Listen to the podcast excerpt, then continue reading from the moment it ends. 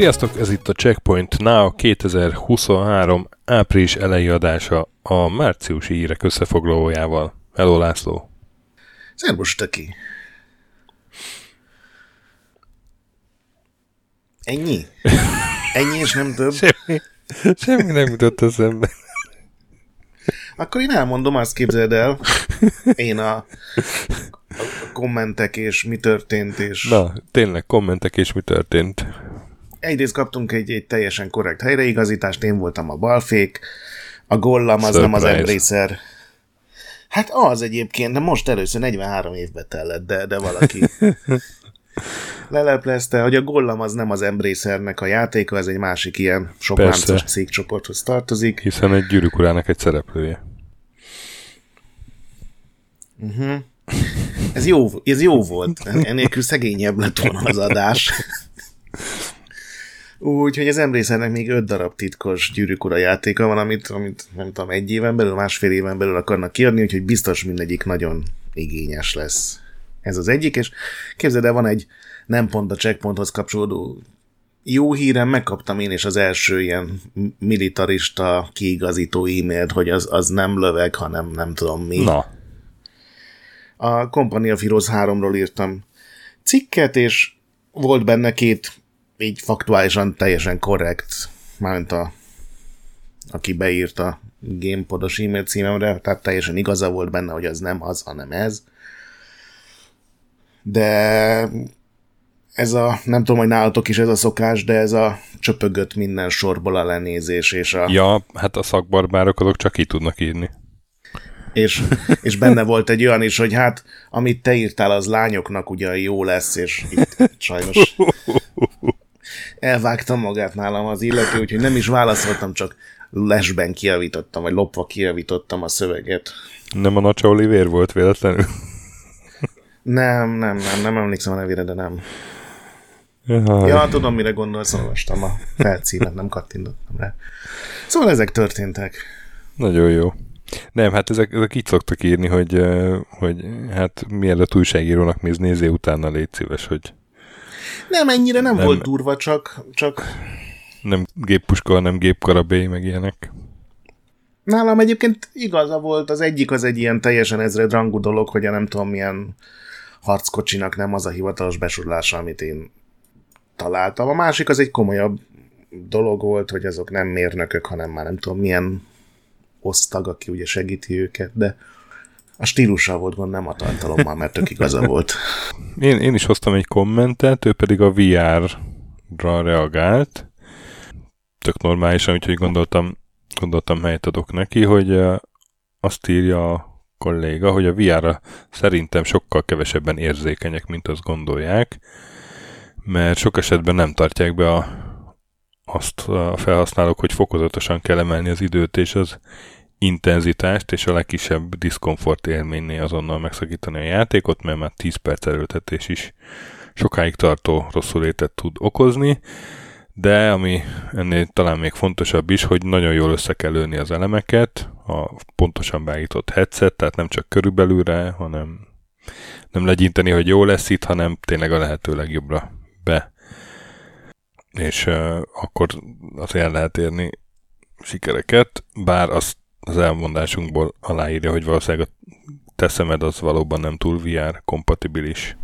Ebben teljesen igaza van, a, főleg a második részben, az elsőnél nyilván az tudod, most tippelgethetünk, hogy mik a tények, de az nem így működik, hogy szerintem, de a másodikban teljesen igaza van. A baj az, hogy néhány VR lelkes őrülten kívül mindenki úgy kezeli, mint az összes többi dolgot, hogy a tévék sincsenek jól beállítva. Ja, Most ja, nyilván nem az számít, hogy, valaki, hogy, hogy megfájdul a szeme, vagy nem, hanem hogy milyen minőségű a kép.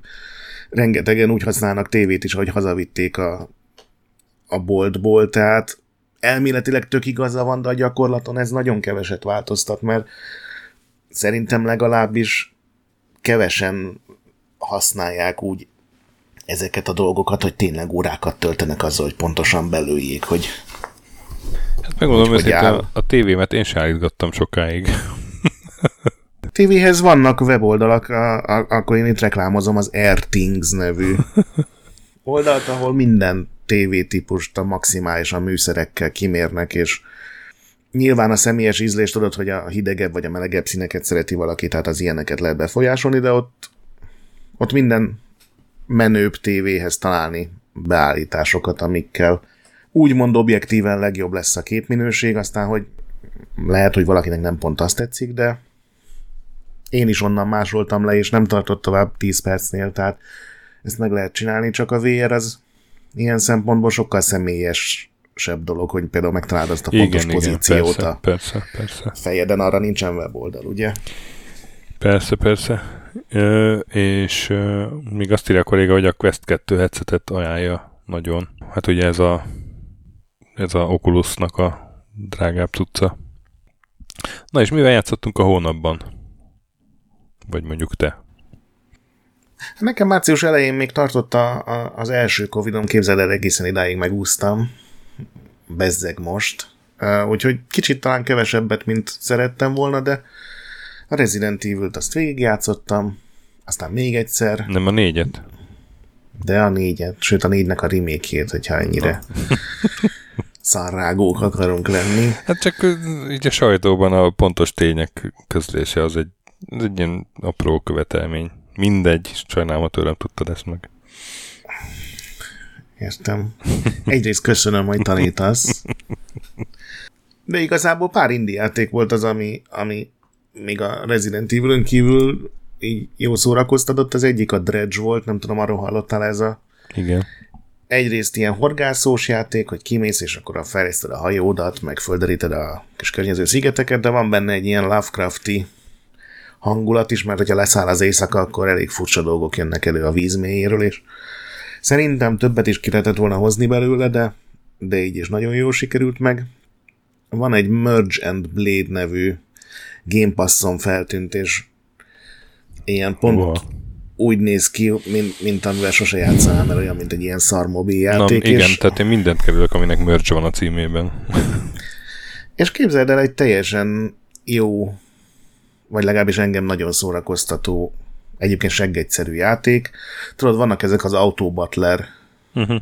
kategóriába tartoznak, ami arról szól, hogy összeállítasz egy sereget, de miután kiküldött harcolni, az már így magától zajlik, és így real-time-nak néz ki, de nyilván körökre osztott, mert minden egységnek megvan, hogy hány másodpercenként üt egyet, meg kire tud ütni egyet, meg ilyesmi, és akkor két sereg áll egymásra szemben, és ilyen buta automataként csépelik egymást, és akkor az egyik sereg talpon marad, és ez az egyik része, de az, hogy hogy állítod össze a sereget, az szerintem viszonylag újító, mert egy ilyen, tudod, ez a párosíts három egyformát, és akkor lesz belőle egy jobb egység típusú ilyen puzzle, vagy logikai, vagy nem tudom, hogy hívják ezeket játékkal működik, tehát először van egy ilyen része, ahol jönnek fentről ezek az egységek, és le kell őket dobálni egy térre, és hogyha három egyformát egymás mellé raksz, akkor szintet lép. És így kell összeállítani a sereget, és aztán kiküldöd őket harcolni, és igazából baromi egyszerű, és lehet, hogy csak a, a Covid által megrágott agyamnak nyújtott mindenféle ilyen boldogsághormonokat, de teljesen élveztem. Ez milyen platform? Szerintem mindenem van. Uh-huh. De PC meg Xbox az 100%. Úgyhogy ez volt nálam a, a fő két játék, amivel, vagy három. Nálad? Hát én, én még elmentem a Hogwarts Legacy végéig. Uh-huh. A végén már csak így a fősztorira már, már nagyon untam az ilyen gyűjtöges össze mellékküldetéseket. Igen, a Discordon is ez volt az általános igen, igen, igen. Különben, különben egy egy jó játéknak gondolom ezt. Nem vagyok benne biztos, hogy a tíz között ott lesz évvégén, de egy jó játéknak gondolom. És a, hát ez túlzás lenne azért szerintem. Tovább, akkor a végén sem unnád rohadtul. Továbbra, igen, igen. Továbbra is azt gondolom, hogy, hogy egy Harry Potter rajongónak ez, ez még többet ad, mint nekem. De, de én se bántam meg, hogy végtoltam. Aztán én is végigjátszottam a Resident Evil 4 remake-et, nem tudom, te hogy vagy vele, nekem nagyon bejött. Nekem is tetszett. Ne- neked ugye a négyes a kedvenc rezi játékod amúgy, úgy rémlik. Amúgy igen, nekem a régiek kicsit arhaikusak voltak mindig uh-huh. is. Azt szerintem már többször mondtam, hogy a, az első Resident Evil PC-s verziója az, az egyik első dobozos pénzért vett játékom volt, és na hát ott nem úgy éreztem, hogy jól költöttem el a drága ezer forint káimat, mert az semmilyen, sem a port, sem, sem a játékmenet nem, nem jött be nekem akkor és ott. Nagyon igényesen felújították, az, az teljesen biztos. Igen, igen, igen, igen. Ez, ez lehet, Erre hogy rá is fért. Ez, ez lehet, hogy ott lesz a év végén egyébként nálam. Mert tényleg így megnéztem ilyen videókat, hogy, eh, hogy tudod mi az újdonság benne, és, és tök egy csomó ilyen apró dolog, ami nem is gondoltam volna egy pályatervezésbe is. Igen, a, ugye nemrég volt a remékekről szóló adásunk, és ott Mazur mondta, hogy neki ugye a Dead Space-nek Uh-huh. ez az új remake ez egy mennyire egy... Az nekem is tetszett amúgy. Azt hiszem azt mondta, hogy a, a, az a legjobb remake, amit vagy azt Mondott tartja ilyet. legjobbnak. Mondott ilyet. És szerintem például most független attól, hogy én már ezzel akkor sem értettem egyet, de ez ízlésbeli dolog. Szerintem a, pont ez a Rezi 4 remake mutatja meg, hogy mennyivel tovább el kellett volna menni a Dead Space remake-nél is, hogy, hogy ne csak a régi Dead Space-nek legyen egy modern köntösű verziója, hanem egy, egy ténylegesen felújított és átalakított és modernizált Dead Space legyen. Tehát itt, itt hozzányúltak a játékmenethez, hozzányúltak a pályákhoz, remixelték a pályák sorrendjét, és ez nagyon kellett neki, mert ha csak úgy adták volna ki, hogy csak szép, de minden ugyanaz, mint nem tudom, 2000, mikor volt ez, négyben? Hű, Akkor- 2000... Nem 5? Hát lehet. De majdnem 20 éve, akkor ez nem szólt, sőt, akkor ez óriási csalódás lett volna. Uh-huh. Tehát vannak olyan játékok, amikhez ténylegesen hozzá kell nyúlni, és szerintem ezt jól csinálták nagyon. Ja, ja, ja. Hát igen, itt a, a QT-eket ki kellett írtani belőle. Például. Igen, meg nyilván a harc is sokkal jobb lett szerintem a Mm. pályaépítés, meg a bosszok is. Van egy, nyilván nem spoilerezzük el, de az egyik fő ellenfelet azt teljesen átalakították, mert valószínűleg akkor még nem lehetett megcsinálni azt, hogy egy ilyen óriási nagy lény így mászkál. És ezért az, oda volt a falhoz ragasztva, és az, az is sokkal kevésbé volt. Igen, igen, igen, igen. Ö, aztán képzeld el, hogy mennyire belelkesedtem a Psychonauts 2 mm, izén, dokumentumfilmen. Letöltötted én is. Micsodát? A Psychonauts 2 Nem csak letöltöttem, de végig is játszottam. Ó, én addig nem jutottam el. Lá- Látni akartam, hogy miről van szó a dokumentumfilmben, és hát végig toltam. És nem tudom, másodszor még jobban tetszett így. Szenzációs játék. És így állandóan eszedbe jutnak ilyen viták, meg Igen, igen, igen, és anny- annyira más volt azért így játszani, hogy, hogy meg azt a, tudod, van az a hub világ maga, az akadémia, és azt is, hogyha látod a dokumentumfilmet, hogy így gyakorlatilag full egyedül csinálják, Igen, és aztán jön igen, valaki, és igen. újra csinálja is. meg a, a főző pálya, tudod, hogy az, az Ja, igen, amit a- az operatőr srác operatőr tervez. srác ötleteként indult az egész, igen. Ja. Hát Szóval... az továbbra is cifi, hogy ez a játék az egyáltalán elkészült, pedig rohadt sokáig csinálták. Igen. Szóval azt uh, végigjátszottam, hogy teljes legyen az élmény, és uh, a gyerekek megkapták a Kirby remake vagy remaster, ez most melyik? A Kirby Még abba is belenyúltak. Return to Dreamland, ugye Deluxe a neve. És hát főleg ők játszák, de néha azért én is, meg, meg uh-huh. néha, néha így együtt, és nagyon cuki, nagyon igényes, nagyon szuper jó, igaz ilyen a fasz a Nintendo minőség. Na jó van, az még nekem kimarad, de addig dicséritek, hogy kénytelen leszek beszerezni. Ö, nem, nem tudom, hogy ha minden Kirby játékot amúgy láttál, akkor ez mennyi újdonság. Nekem ez teljesen kimaradt. Én, én nagyon sok Kirby játékot nem láttam, de amivel dolgom volt, az szimpatikus volt. De tök jó. Még egy ilyen uh-huh. egyszerűbb kis izé is, ilyen, ilyen uh, Mario Party-szerű ilyen mini játék őrület is van benne, Uh-huh. és arra kattantak rá nagyon most a gyerekek. Az igazi Mario Party az még túl vérengzős számokra Nem, nem, nem, azt, azt is játszák, persze. Csak hát most Kirby van, tudod. Ja, csak abból a Mario Partyból még idősebbek is anyázásba fajulhatnak bizonyos helyzetekben. Hát volt Bár az olyan- újaknál már nem lehet ilyen Volt gonoszkodni. olyan, hogy elzártam a, a cartridge-et, igen. Úgyhogy most, most itt tartunk. Na, és aktuális, aktuális havi fő témánkra térjünk akkor rá, ami hát egy olyan téma, amiről szerintem mi ketten kevesek vagyunk ahhoz, hogy nagy megfejtéseket mondjunk, inkább ilyen véleményünk, Szerintem benyomásunk. még mindenki kevés. És Ennek ellenére nagyon mindenki. kevesen tartóztatják meg magukat. De, de hogy, hogy azért nem, nem kizárt, hogy ha nem is ebben az évadban, de valamikor fogunk erről csinálni egy adást olyan emberekkel, akik ebben érintettek jobban, mondjuk akár Juhász Viktorral a narratív oldalról, vagy valami grafikust is keresünk. Ez pedig az AI a videójáték fejlesztésben. És azért választottuk ezt, mert van két hír is, ami indokoltá tette, hogy erről beszéljünk. Hát meg ugye a csapból is ez folyik most. Meg hát igen, igen, igen, ez a, GPT-4 miatt. a, ami a, az NFT után ugye jött a metaverzum, most meg This is the new shit, 2023 az a AIK és chatbotok éve. De... Szinte hallani, hogy milliók kiáltanak föl és átállítják magukat metaverzum. Szakértőről AI. Igen, szakértővé, igen, igen. mindenféle. Igen, voltak ilyenek. Azt tegyük hozzá, hogy az AI az tehát, hogy azt is így ezerféleképpen definiálják, meg régen is csomó mindent mesterséges intelligenciának neveztek, amit ma már nem, de esetünkben ugye egy tulajdonképpen egy bonyolult algoritmus, ami, ami képes kreatív munkavégzés eredményeként előálló művekhez hasonló produktumokat előállítani. Na, nem tudtam, hogy hogy fogod megfogalmazni, ezzel egyet tudok érteni. Ott a kreatívnál mehetett volna két felé, de nem, nem, tehát, hogy, hogy extrapolál. Van egy óriási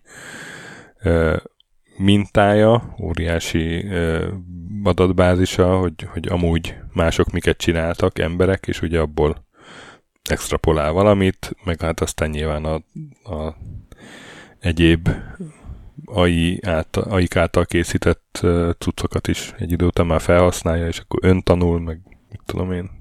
igen, tehát az, amit most itt mesterséges intelligenciának hívunk, az nem az, amit tradicionálisan szerintem már 80-as évek Az óta, nem a, hogy nem a valami programira.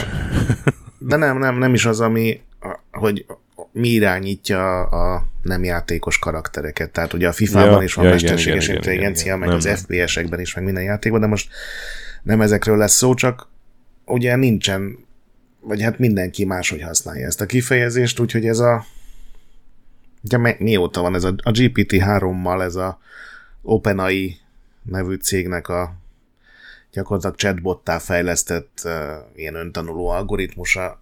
A hármas verziószámmal lett ilyen nagy szám, és iszonyatos tempóban fejlődik. Igen, és, és a vizuális oldalról is vannak ezek, ugye a Mid Journey, meg a, a DALI, Igen.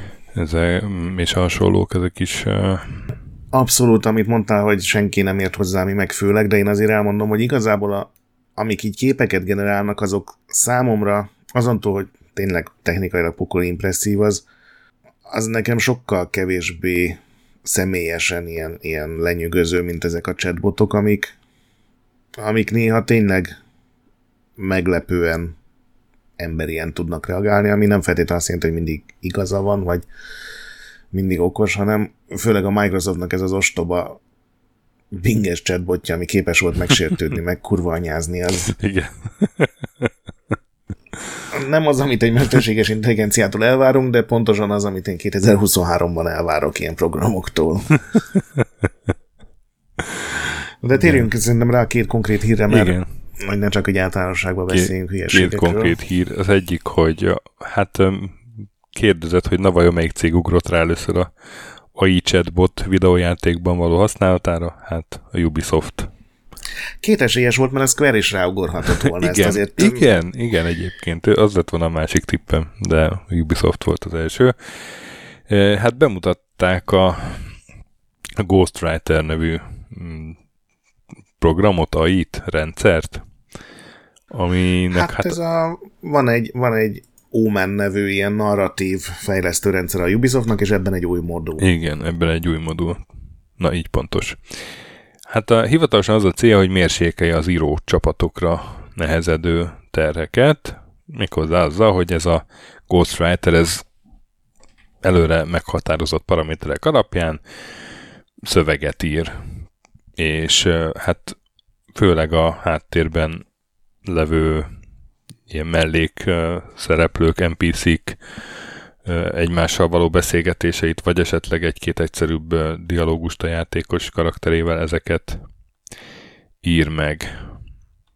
Szóval nem a fő sztori, meg nem a, nem a fő beszélgetések, hanem tudod, hogy ott van a hármas számú Kovácsa, nem tudom, a random nyolcadik faluban, és mindegyik NPC-hez oda mehetsz, és beszélgethetsz vele, és hát ez, ezeket szöveget kell írni, és hát, hogy ne szívjanak ezzel az amúgy is, a Ubisoftnál egyébként amúgy is sokat szívó dolgozók, vagy hát szövegírók, ezért termentesítik őket egy ilyennel. Ez nem azt jelenti, hogy ember nem látja azt a szöveget, amit a Ghostwriter előállít, mert, mert van egy ilyen review kör, tehát valaki azt azért jóvá hagyja, hogy ez így jó lesz bele lehet ugye nyilván nyúlni. És... Igen, a Game Developer konferencen volt erről egy bemutató, ahol ebbe jobban belementek, és egyrészt én megtudtam, hogy ezeket a, az ilyen ezredleges fontosságú ilyen amit harc közben mondanak a karakterek, vagy a, ugye elmész egy NPC mellett és meglököd, akkor valamit mond, hogy ezeket barknak hívják, tehát ugatásnak, vagy wow-nak. Ezt nem tudtam, és ezekre van 99%-ban kitalálva, tehát megadod, hogy melyik NPC milyen témában mit akar kifejezni. Tehát amit hoztak pár ilyen példát, ilyen a magából a programból screenshotokat, és például megadhatod, hogy a, amit te is mondtál, hogy a Kovács egy kereskedő karakter, és például ha nagyon sok pénzért veszel tőle valamit egyben, akkor arra lehet, hogy tudsz ülni egy mondatot, és ezzel a szoftverrel meg elvileg sokkal pontosabb, meg sokkal részletesebb szövegeket lehet, tehát például megegyezheti adott esetben a karakter, hogy még soha senki nem adott el ennyi kardot. Mit csináltál? Amit egy ember is meg tudna írni, csak tényleg szinte végtelen mennyiségű szöveget kell. Tehát amikor újra tölt egy karakter, és mondjuk ezért nem tudja teljesíteni az utasításodat, akkor azt ugye 40 féleképpen le lehet, vagy le kell írni, és ezeket próbálják meg ezzel a modullal valahogy át, át áthidalni, vagy, vagy, vagy tehát elvileg a legalja írói munkát próbálják kiváltani vele. Igen, igen, igen, így van. Szerintem mondjuk először a másik hírt is, és aztán utána elemezgessünk. Ja. A másik hír az bemutatták a Unreal Engine 5.2-es verzióját, ami hát természetesen egy, egy ilyen egészen lenyűgöző demo során volt ez a State of Unreal nevű rendezvény, ha tudom. És hát az, az egész demo az úgy indul, mintha csak ilyen új árnyékolást, meg, meg egy-két ilyen új effektet mutatnának be. Ugye egy, egy autót vezet valaki egy dzsungelben, és hát ahogy az autó rugózik, új fizikai motor, vagy, vagy illetve a fizikai uh-huh. motorban újabb, újabb ilyen fejlesztések, meg, meg a, a kocsinak az anyaga, ilyenek kerülnek elő, és már önmagában az is elég lenyűgöző, de aztán előveszik, hogy mit tud ennek a motorverziónak a, a szerkesztője, és hát az az igazán lenyűgöző, hogy, hogy egy pillanat alatt ö, ki lehet tölteni üres tereket, úgy, hogy ö, azt egy egy adott minta alapján egy AI kitölti neked. Tehát ha mondjuk rajzolsz egy-két sziklát, vagy a, a demóban ugye ilyen, ilyen, ilyen posztapokaliptikus épület van, amit már benőtt a dzsungel, tehát hogy azt valaki nyilván egyszer megrajzolta, de abból extrapolál megint valamit egy AI, és attól függően, hogy hogy rakod a pályán, hozzákapcsolja mm, az adott pályaelemhez azonnal megfelelő módon. Igen, tehát ez azt akarják elérni, hogy a gyakorlatban, hogy csinálsz egy viszonylag kicsi, de jellemző részt, mondjuk egy dzsungelt, vagy egy sivatagot, vagy egy városrészletet, de tényleg egy viszonylag picit, tehát egy, mit tudom én, 10x10 négyzetméteres részt, és abból elvileg létre tud hozni az alapján tovább gondolva egy sokkal nagyobb, akár ilyen open world méretű tájat is, amit aztán te kézzel megint úgy szerkeszthetsz, ahogy akarsz. Procedurálisan generálja. Procedurálisan generálja, bizony. És ezt is egy ugyanolyan algoritmus végzi, ami, amit ugyanúgy tanítottak adatok iszonyatos tömegéből, hogy hogy viszonyulnak a nagy pályák azoknak egy-egy kis részéhez, és ugye ezek egy csomószor így visszafelé tanulnak, hogy már a kész elemből prób vetik össze azoknak egy kisebb részével, és, és aztán ezt a folyamatot megprób- megfordítva zajlik maga a procedurális generálás.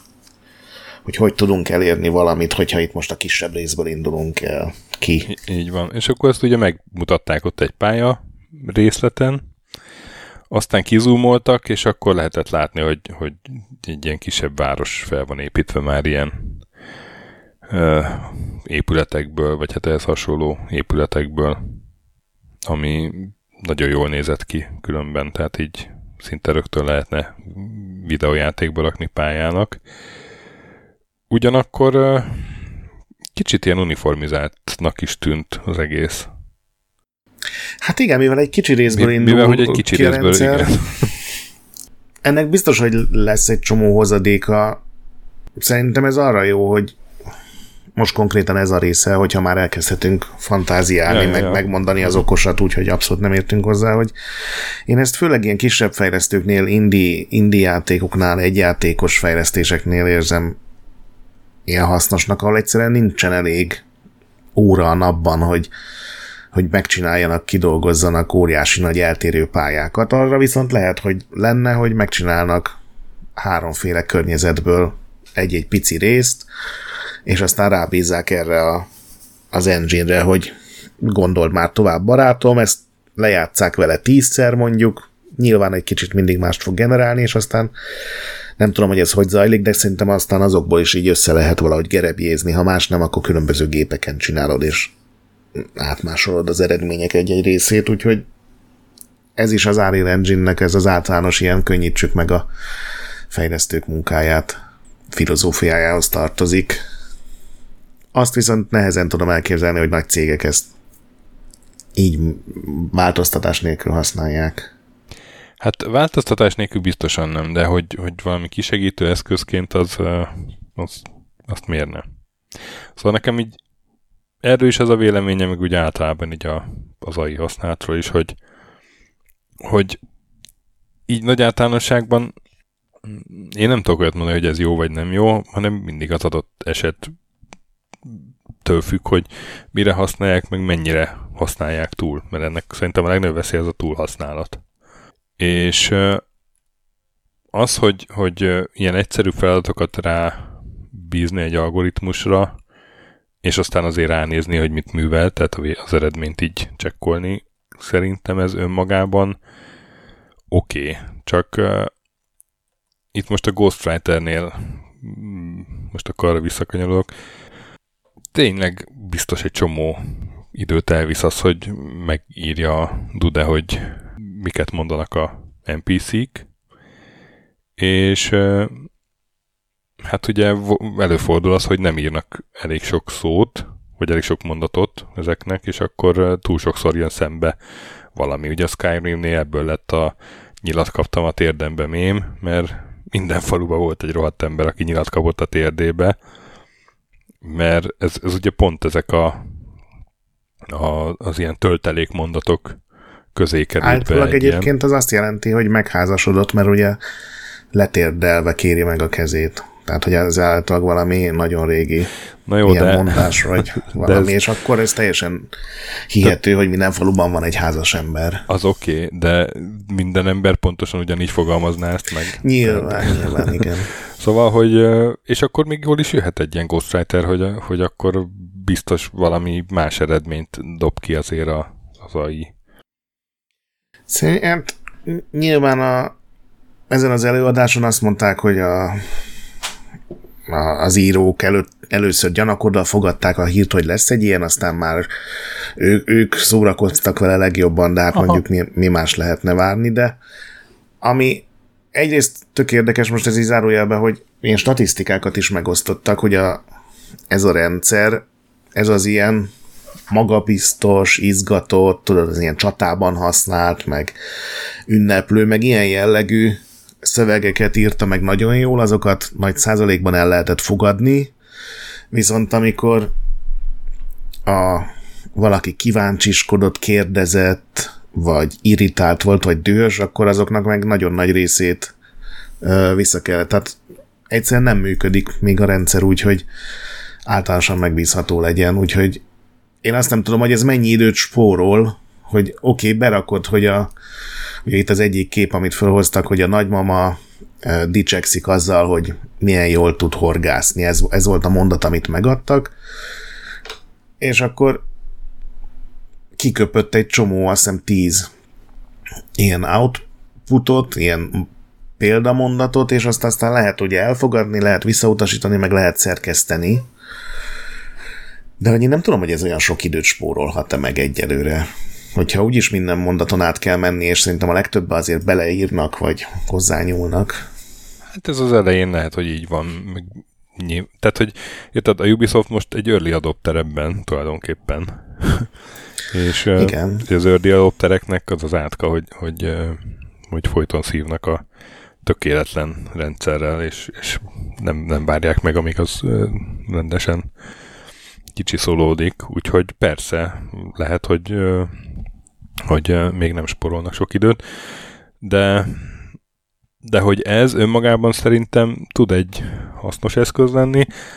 A kérdés az, és a Ubisoftnál különösen nagy kérdés az, hogy oké, okay, hogy, hogy akkor leveszi a terhet a írók válláról, de akkor cserébe mondjuk a fősztoriszál, meg, meg a mellékküldetések, dialógusai, nem tudom, azok meg lesznek-e úgy írva, hogy az viszont akkor már nagyon fasza legyen.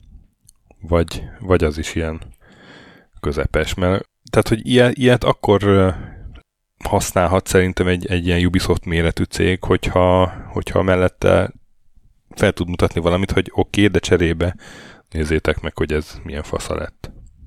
És a Ubisoft játékokban az utóbbi időben azért nem nyűgözött le a narratíva engem. Azt kell mondjam.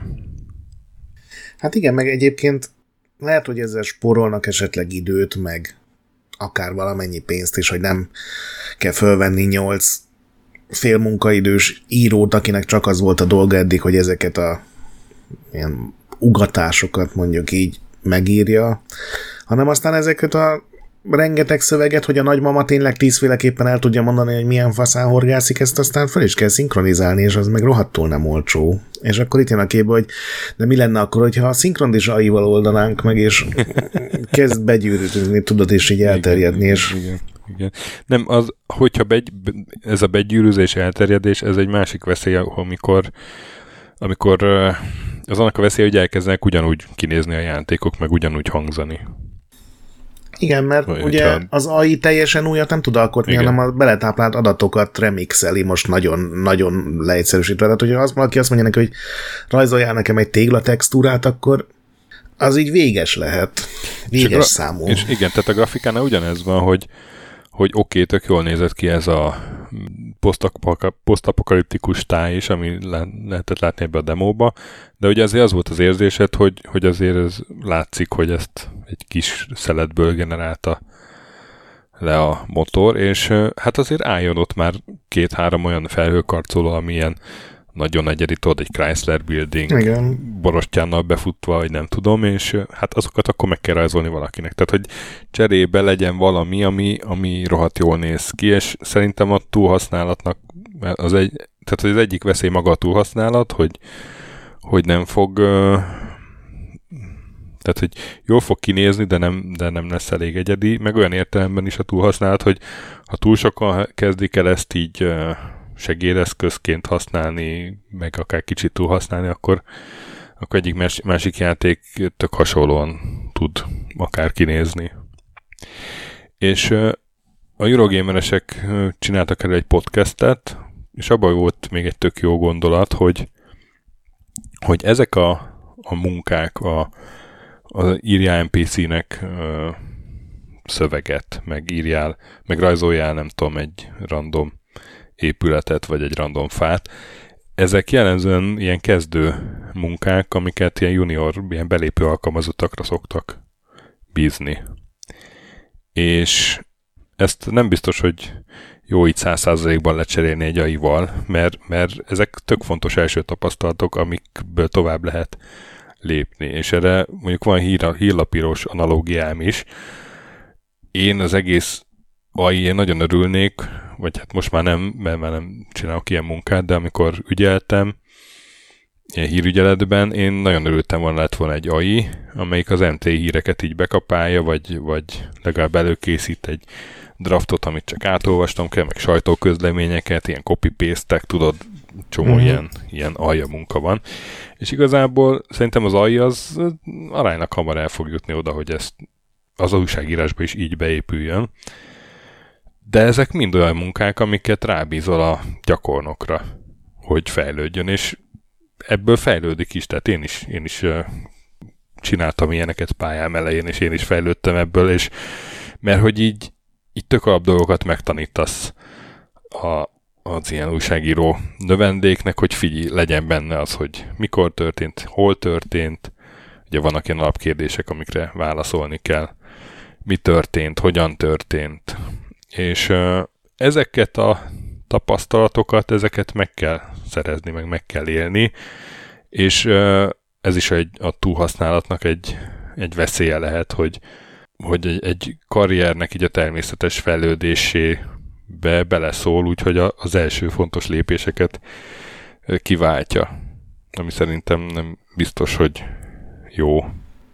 De ez megint ez, a, ez az ultra szűk látókörű, meg ultra rövid távú gondolkodás, hogy figyelj főnök, ebben a negyed évben ezzel nyerhetünk, nem tudom, igen, igen. tíz gyakornokot, meg, meg uh, játéktesztelőt is akár, hiszen hasonló rendszerű algoritmusok ugye a játéktesztelésben is tök hasznosak lehetnek. Egy rohadt unalmas meló lehet bemenni minden karakterrel ugyanabba a boltba tízezerszer különböző tárgyakkal, hogy mi lóg bele, mikor fagy le, mi történik. És ez is egy olyan munka, amit ugye általában teljesen új ö, emberek, akik még nem dolgoztak a játékfejlesztésben végeznek, és ez is egy olyan, amit ki lehet váltani ezekkel a programokkal, legalábbis egy bizonyos mértékben. Csak aztán arra néhányan nem gondolnak, hogy jó, de mi lesz öt év múlva, amikor nem lesz utánpótlás ezekből az emberekből, uh-huh.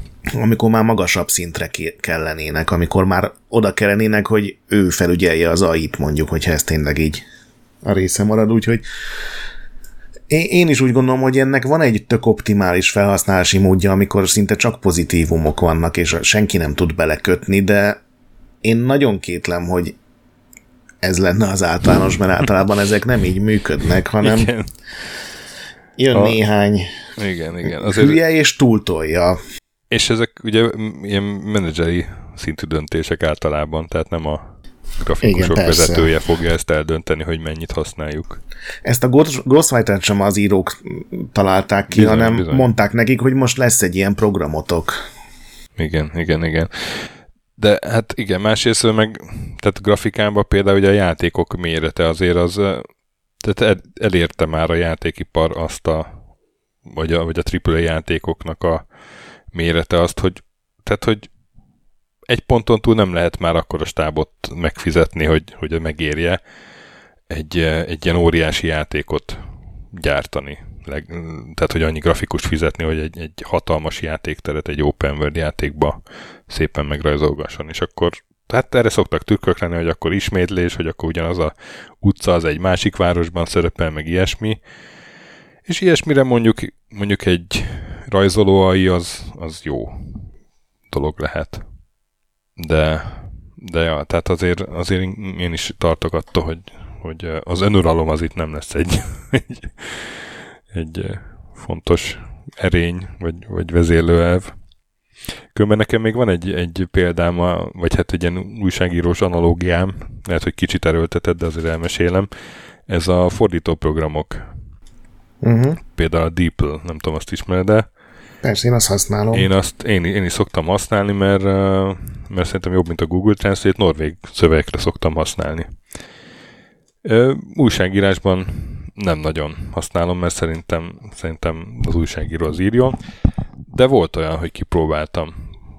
Sőt, egy-két napig aktívan használtam, akkor, amikor be voltam osztva ügyeletbe a ukrajnai háború kitörése után, nem tudom, hónapokkal már, és ilyen sokadik háborús ügyelet volt, és tele volt a tököm, és este 11 volt, és éjfélig tartott az ügyelet, és megjött valami hír, hogy mondott valamit a, nem tudom, Lavrov, és akkor hát, beraktam a Deeply-be, kidobott három értelmes bekezdés, és azt beraktam egy hírbe. És aztán megnéztem, hogy mit ír a konkurencia éppen, mert azt is követtük, hogy ők milyen forrásokat találnak meg, és a 444-en hírfolyamban a legfrissebb hír az szóról szóra az volt, amit én beraktam. Tehát, hogy a kolléga szintén deepl használt. Amúgy egy nagyon jó tolú újságíró, de tehát láttam magam előtt, hogy ő is ott szívügyeletbe, és tele van a töke, és bedobja deepl Úgyhogy én ezt, ezt megéltem már így személyesen, hogy az algoritmus az egyformává tesz produktumokat, úgyhogy én onnantól, én akkor álltam le azzal, hogy, hogy deepl használjak újságírásban. Amúgy én is nem csak, így amúgy is, csak ilyen, amúgy is csak híreknél használtam. Tudom, tudom, hogy mit akarsz mondani, hogy te így a források lefordítására használod egyszerűen az infók. Igen, és mindig angolra, mert az, az működik legjobban. Igen, igen, igen, igen. Tehát más nyelvről angolra. Én magyarra az... még nem láttam. Tehát én próbáltam néha, meg néha átáll magától is magyarra, de én azokat sose találtam elég jónak. Ilyen a, a, abszolút tényszerű híreket egész jól lefordít. Egész jól. De az nem elég, vagy de, nem tudom. Figyelj, épp elég segítség, hidd el egy ügyeletben. Azt elhiszem. Tehát, hogy, csak... hogy értelme már is van, vagy meg már is használható. Hát látod, a konkurencia is használta, de rögtön prezentáltuk is a, a túlhasználat veszélyeit. Hát igen, meg nem építettétek bele azt, ami a Ghostwriterben benne van, hogy ezt egy embernek még utána belenyúlhat, és hogyha van benne egy kicsit csacska fordulat, hát vagy... De belenyúltunk. Mind a ketten. Ja, csak azt mondtad, hogy szóról szóra ugyanaz volt, mint hát a mert, tiéd. Mert, mert, mert érted, annyira nyúltunk bele, hogy, hogy a szórendet magyarosítottuk, meg nem tudom, de... Ja, értem, tehát akkor azért jó, akkor de, így értem. Tehát, hogy tök jó volt az eredmény, és ezért, ezért nagy részt úgy szó szerint fel lehetett használni. Mert uh-huh. tényleg az ilyen alaphíreket jól fordít a DeepL angolról magyarra persze, és akkor tudod, van valami szó, ami megzavarja, például a, a, a PIT, mint a, mint a filmnek a rövidítése, mint a biopic, uh-huh. tudod, azt képnek azt fordítja le, és akkor ezt azt át kell írni, mielőtt kilövött hírként, de hát azt filmnek írod át, meg a konkurenciánál kolléga is filmnek fogja átírni nyilván, és ugyanúgy Igen, és az aztán... a mondat lesz. És uh, szóval, hogy uh, na mindegy, az, az nekem egy ilyen wake-up call volt, hogy, hogy oké, okay, akkor, akkor a deep azt, azt élesben nem szabad használni, meg egyáltalán az ilyen algoritmusokat. Szóval, hogy és akkor nyilván ennél sokkal uh, összetettebb, meg komolyabb uh, problémák tudnak jelentkezni, amikor, amikor uh, mondjuk egy story ívbe kell beilleszteni valami tehát, hogy az MP, NPC is tud, tud olyat mondani egy, egy AI által, ami, ami nem passzol bele, mert valami szó Persze, például egy középkorú világban vagy, Igen. és mond valami modern slanget, ami ugye a, a rendszer nem feltétlenül kezeli még, biztos lesznek benne majd ilyen fejlesztések, de ugye a nagymama horgászikban is lehet rengeteg úgy kifejezni, hogy milyen faszán horgászom, ami nem illik feltétlenül az NPC nagymamához.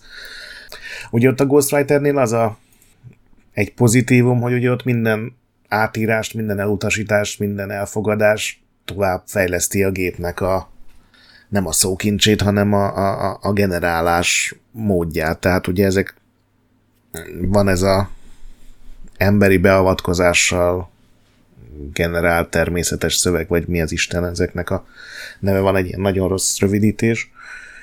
Szerintem megfejtettük. Lehet jóra is használni, meg lehet túlzásba is vinni. Igen.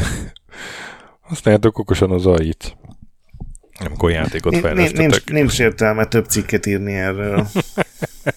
Egyébként, ami engem megdöbbent, az ennek a fejlődésnek a sebessége, még így zárójelben megjegyzem. Egy éve, ahol tartott a Mid Journey, pont láttam egy képet 2022 elejéről, amikor azt mondták neki, hogy rajzolja egy kutyát, és egy ilyen, ez az óvodás zsírkréta rajza, és nyolc lába volt, meg három feje körülbelül, és így föl tudtad ismerni, hogy ez egy labrador, de nem úgy nézett ki, mint egy labrador, tudod, hanem csak így a foltokat, meg a színeket, meg nagyjából ott van a szeme, meg nagy füle van, és aztán megnézted az új, a Mid Journey 5 és fotorealisztikus kutyákat rajzolt le úgy, ahogy akartad, és ez egy év, egy rövidke, pici év alatt, ráadásul apró cégek, mert ugye gyakorlatilag a, ez most az, ahol vagyunk, hogy a, a Google a milliárdjai, meg a felvásárló cégek tucatjai ellenére ilyen másodhegedűs szinten van.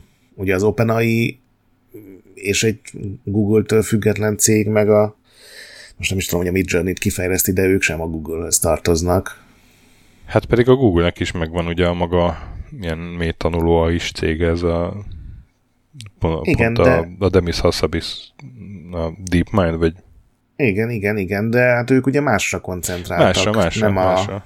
A, a természetes beszédgenerálásra. Igen, és igen, igen. Az a durva, hogy lehet, hogy a Google tényleg csak fél év lemaradásban van, de ez egy olyan tempó, ahol fél év az három generációnyi fejlődést jelent, ami, ami azt is jelenti, hogy egy év múlva beszélünk az AI-ról, meg a játékfejlesztési hatásokról, valószínűleg semmi nem lesz igaz abból, amit mondtunk, meg csak röhögünk ezen a Ghostwriter-en Szerintem, is, szerintem lesz, lesz nem igaz ez belőle. Nem, én, én, én arra... Nyilván. Arra, nem, hát azért olyan, olyan kortalan bölcsességeket szórunk itt frutti gyanánt adásról adásra. Nem, én arra gondoltam, hogy emiatt, amit mondasz, hogy, hogy milyen szédböltesen fejlődik, meg tényleg lenyűgöző, minden nap így le, le lehet nyűgöződni, hogy, hogy mit tudnak ezek, meg minden nap rá döbbenni, hogy azért még messze van az, hogy ez, ez ne úgy hangozom, mint egy, nem tudom, ügyfélszolgálatos chatbot néha.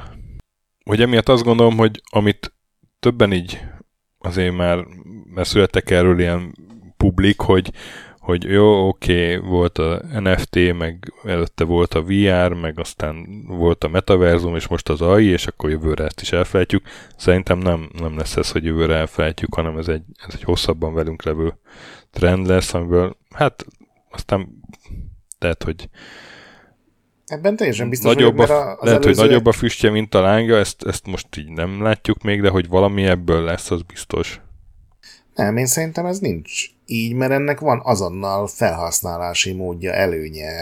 Tehát ez nem olyan, mint hogy az emberek tipródnak azon, hogy találgassanak, hogy majd az NFT-ket lehet használni a, ja, az állami nem, persze, bürokráciában, persze. hanem ez itt első perctől kezdve gyakorlatilag működik egy csomó rendszer, és, és oké, okay, még nem tisztult le a kép, de ez, én biztos vagyok benne, hogy uh, ugye most amikről beszélünk, az csak ez a szórakoztatóipar, és annak is csak egy kicsi része, de millió más hely van, ahol AI-t használnak már egyébként évek óta, csak az kellett hozzá, hogy valaki rárakjon egy, egy GUI-t és egy chatbotot csináljon belőle, és ettől robbant be, ami egyébként egy tök külön furcsaság, hogy tehát a, a gyógyászattól kezdve a, nem tudom, a, a drónok kamerájának stabilizálásától a, az önvezető autókig, vagy a sávtautó automatikáig millió helyen vannak hasonló elven működő, nyilván bizonyos tekintetben sokkal fejletlen, más tekintetben hát sokkal az fejlettebb. önvezető autók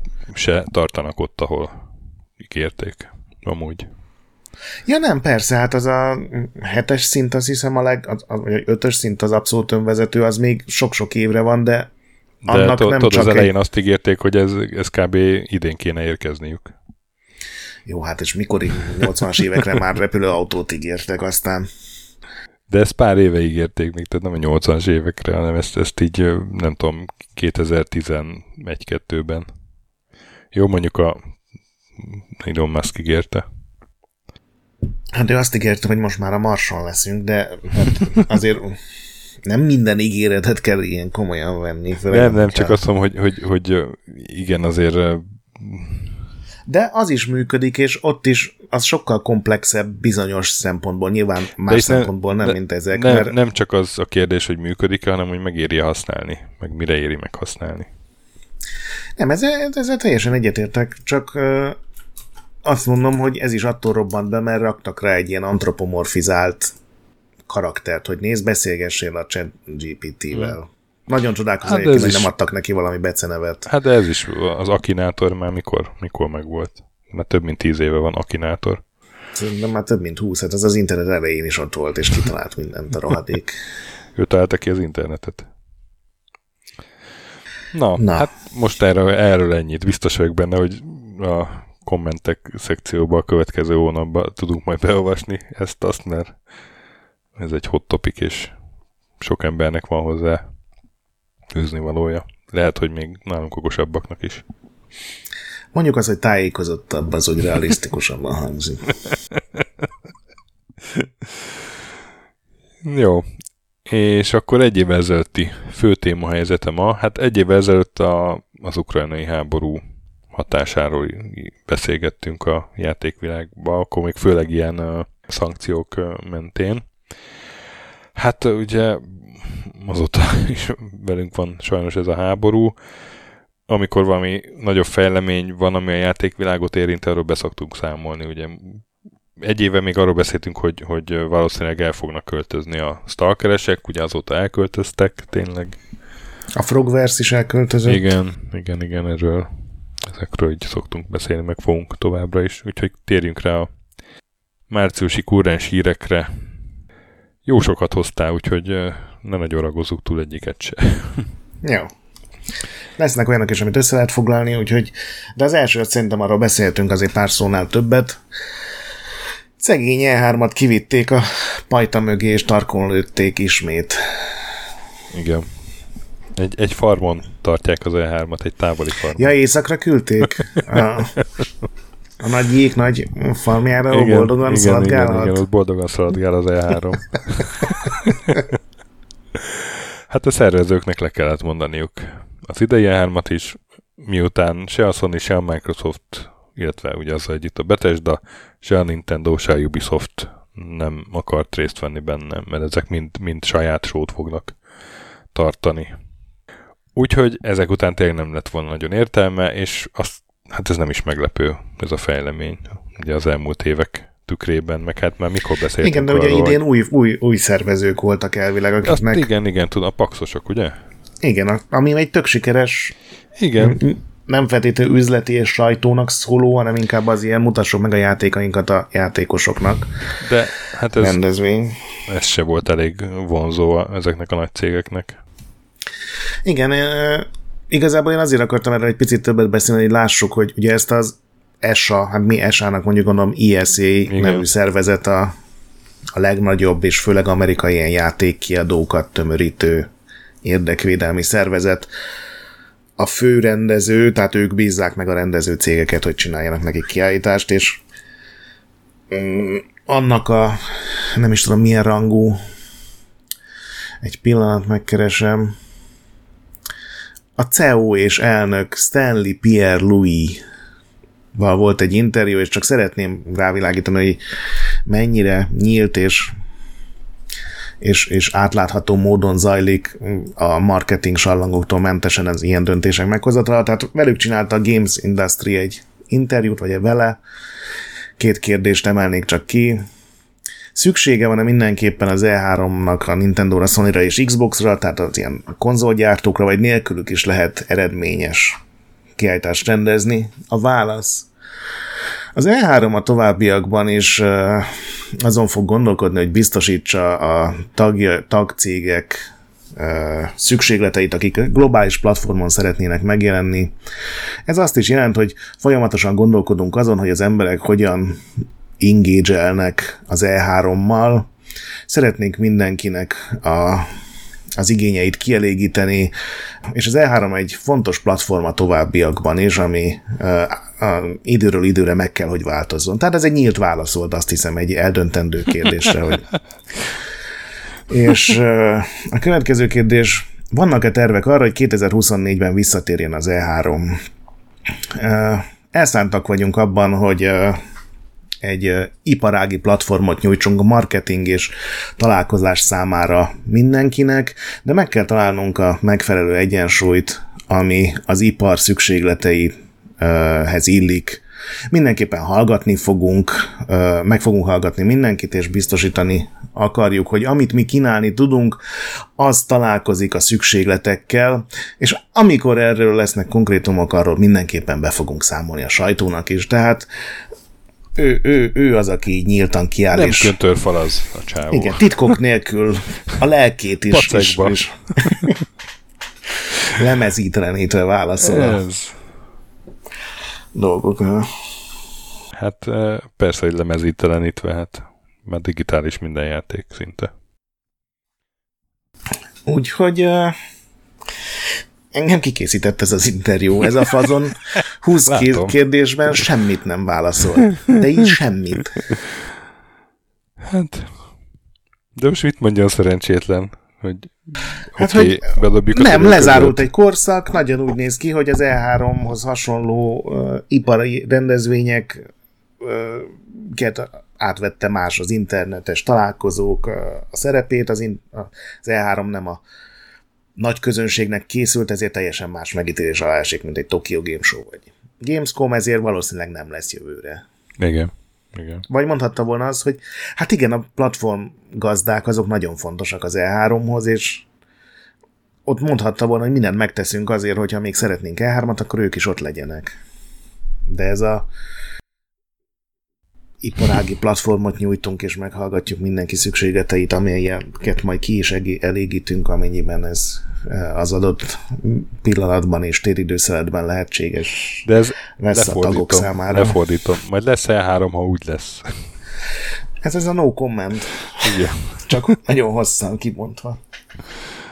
Ja, Istenem. De különben, amikor a Sasával valamelyik évben beszéltünk a, az E3-ról, amikor ő kim volt E3-on, mi meg nem. Jó rég volt az. De checkpoint már volt, tehát nem tudom, melyik évben volt az. Szerintem az ilyen 18-19 lehetett azon, én már és, nem voltam. És akkor, akkor mondta azt, hogy szerinte ő 5 év múlva már nem lesz E3. És basszus igaza lett. Jó, hogy kellett hozzá egy Covid is, de igaza lett a Sasának. Lehet, hogy a Sasa intézte a Covidot. Sasa legyen az iránytünk? Fúj, nem. Tudás lenne. Úgyhogy igen, ez, ez, ez azért már azelőtt benne volt a levegőben, tehát hogy olyan szinten eljelentéktelenedett, meg, meg ugye újságíróként is, ha csak nem voltál ott a, a tíz sajtó orgánum között, akik ugye teljesen a full zárt ajtós bemutatókon ott lettek, akkor az volt, hogy hiá, ha elmentél álmra, akkor lassabban tudtad coverolni, mint a, akik otthon ültek a fotelba internet előtt. Hát ez így van, de azért az még, még mindig ez volt az egyetlen lehetőség igazából, hogy ténylegesen beszélgessé fejlesztőkkel, még akkor is, hogyha sokszor nem volt benne Ja, ja, ja. túl sok.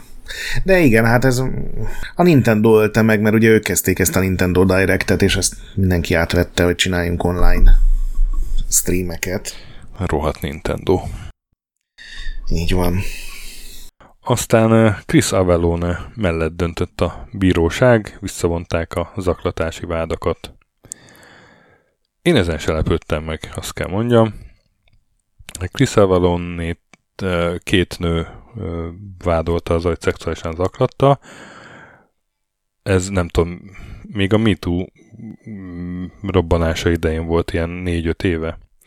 És akkor Chris Avellone kiadott valami ilyen... Ez 2020-ban volt. 2020-ban volt? Akkor lehet, hogy akkor... És akkor kiadott egy ilyen rövid üzenetet, hogy, hogy sajnálja, ha valakit megbántott, meg, meg magába néz, meg majd jelentkezik, és aztán egy évig teljes rádiócsend, és akkor egy év után, ez tavaly volt, hogy uh, kirakta így a, az addig tartó ilyen nyomozás, meg mindennek az eredményét, és uh, mármint így részben saját nyomozása, részben nyilván olyan dolgok, amiket már bemutattak ebbe a perbe is, és az teljesen meggyőző volt, hogy, hogy ez az a, azon valószínűleg azért nem, nem jellemző esetek egyike, amikor a a zaklatással vádoló túlzásba esik.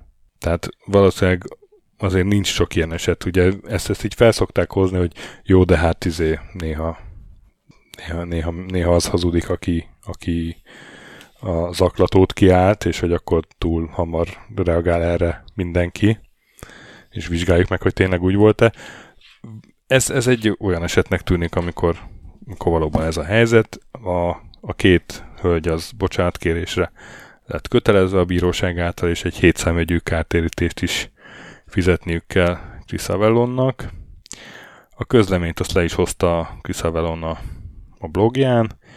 Ebben azt írja ez a két nő, hogy Mr. Avellon soha nem zaklatott szexuálisan egyikünket se, és nincs tudomásunk arról, hogy valahogy szexuálisan zaklatott volna nőket.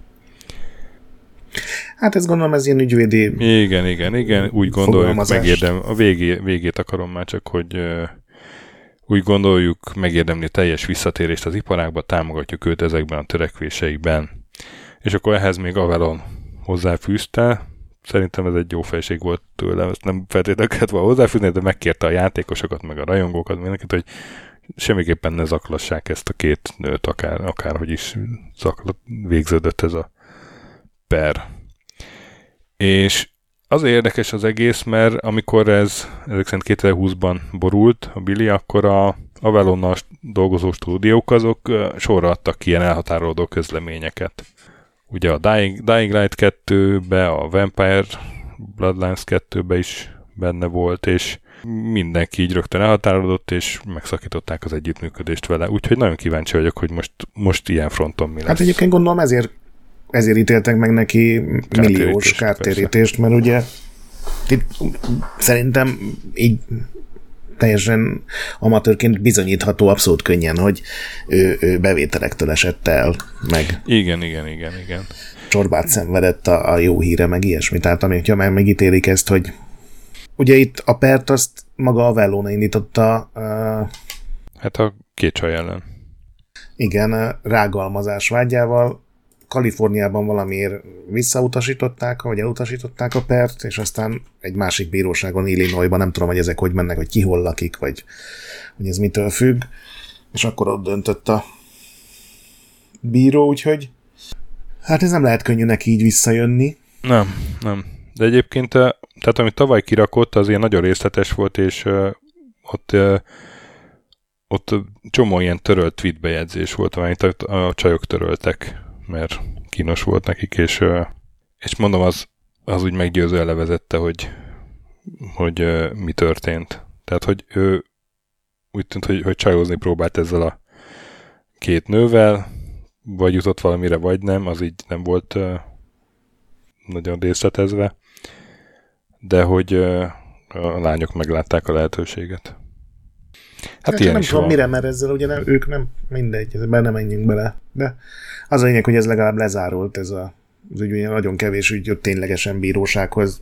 Nyilván azért, mert nagyon sokan nem bíznak benne, hogy neki kitélnének.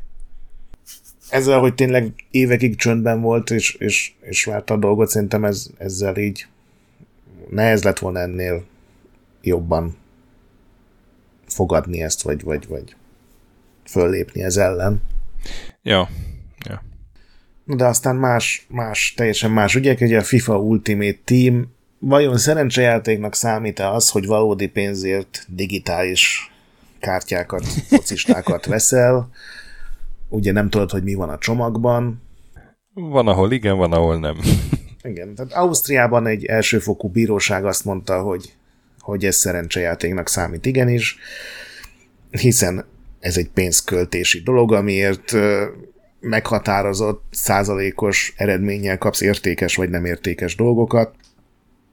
Itt a per egyébként a Sony ellen indult, tehát nem is az Electronic Arts ellen, hanem a Sony, mint, mint gondolom valakinek hát, a gyereke vett so- rengeteg. Sony boltjában. Igen, a Sony boltjában, tehát a Vették, PlayStation Store-ból letöltött futballkártyák, és hogy ugye a Sony-nak nincsen szerencsejáték engedélye Ausztriában, mint nyilván sehol nincs, és ott ezért ment a per. Ez egy elsőfokú ítélet, nyilván lesz millió fellebbezés, meg ellenper, meg akármi, úgyhogy ez egy De érdekes döntés. Német nyelvterületen ez az első ilyen.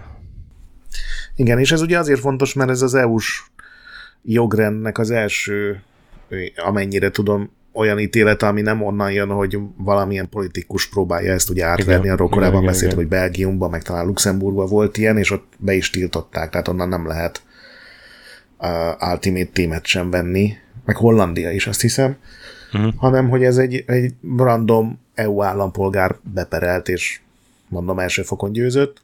Kanadában pontosan fordítva ítéltek egy nagyon hasonló perben, ott az Electronic Arts-ot perelték be, nem valamelyik Igen, és ez egy ilyen csoportos per volt, tehát az több embert képviselt.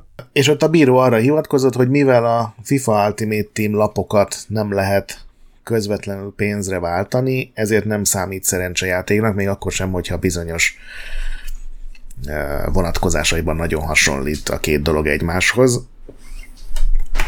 Ebben egyrészt igaza van, másrészt nincs igaza, hiszen el lehet adni ezeket a lapokat pénzért, csak ugye nem beépítve közvetlenül. Nem beépítve, de nagyon könnyen el lehet adni. Igen, de hát gondolom neki azt kell néznie, hogy uh-huh. hogy az Electronic Arts, mint ezeknek az eladója, ő ad el lehetőséget. Vagy igazából nem tudom, mit kell nézni hát a kanadai jog, jogban szerintem kevesen vagyunk annyira otthon, hogy ezt meg tudjuk állapítani, de ott is tehát ez sem egy jogerős ítélet, ott is uh, lehet még ennek folytatása, hát ez egy érdekes harc lesz. Igen.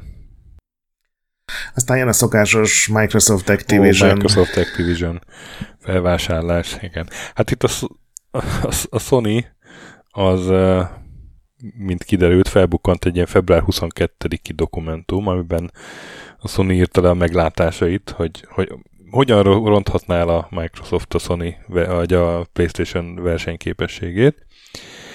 És hát ebben van egy olyan rész, hogy, hogy a Microsoft akár szándékosan szabotálhatja a PlayStation-os verziókat, például direkt bugos Call of Duty epizódot csinálhat. Ráadásul úgy, hogy csak a második pályától kezdve legyen bagos, Igen. hogy az első ellenőrzéseken átmenjen. Ami... Ami jó van, Sony, vedd le az alufólia sisakot. Igen, Twitteren szoktak írni ilyen anime avataros csávók. De ennél aztán jött egy, egy sokkal fontosabb hír, és ugye gyakorlatilag odáig jutott a dolog, hogy majdnem mindenki jóvá hagyta, vagy nyilván jóvá fogja hagyni, vagy ha esetleg nem hagyja jóvá, annak sincsen jelentősége. Ez leszűkült oda, hogy Amerika, az EU és a Nagy-Britannia a három Így van. Lehetséges kerékkötő. Ebből az EU-nak az álláspontjáról egyelőre sokat nem lehet tudni. Amerika, az amerikai szervezet az úgy néz ki, hogy inkább ellenzi, és a, a, a brit felügyelet nagyon ellenezte ezt az egészet. Ők ugye kiadtak több ilyen állásfoglalást is arról, hogy ez mennyire el fogja torzítani a konzolpiacot, és a Microsoft csinált mindenféle lépéseket, ugye Nintendo-val, Nvidia-val, meg egy csomó ilyen felhőszolgáltatóval is ilyen tíz éves üzleteket kötött, hogy a Call of Duty-t, vagy akár az összes Activision játékot, vagy még a saját játékaikat is hajlandó átírni, vagy átadni, vagy megosztani. És ez hatott is, mert a, ez a brit szervezet, aki ugye ez a CMA, CMA, aki ebben dönteni fog, ők kiadtak egy új állásfoglalást, amiben gyakorlatilag az van, hogy elégségesnek tartják, amit a Microsoft a konzolpiac uh, tett. Igen. Úgyhogy ha a további kérdéseket, ami érdekes módon főleg a felhőszolgáltatókkal kapcsolatos, ami én nem is tudom, hogy milyen apró mini piac lehet a konzolpiac mellett, tehát ezek azok a szolgáltatások, ahol streamelve tudsz PC-s játékokkal játszani, és mivel a legnagyobbakkal már szerződés kötött a Microsoft, ezért ilyen tényleg ismeretlen nevű cégek maradtak csak, de mindegy, ez legyen a Microsoft gondja.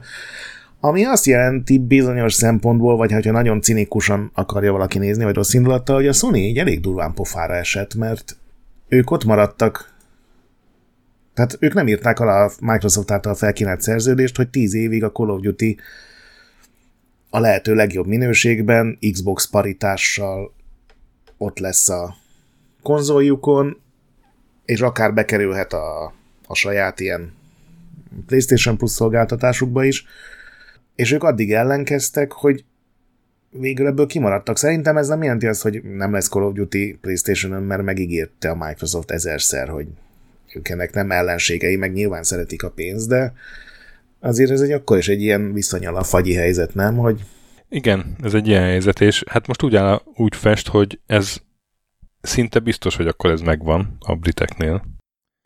A briteknél úgy tűnik, hogy megvan. Április 26-án lesz a végleges döntés, akkor derül ki, de az valószínűleg megvan.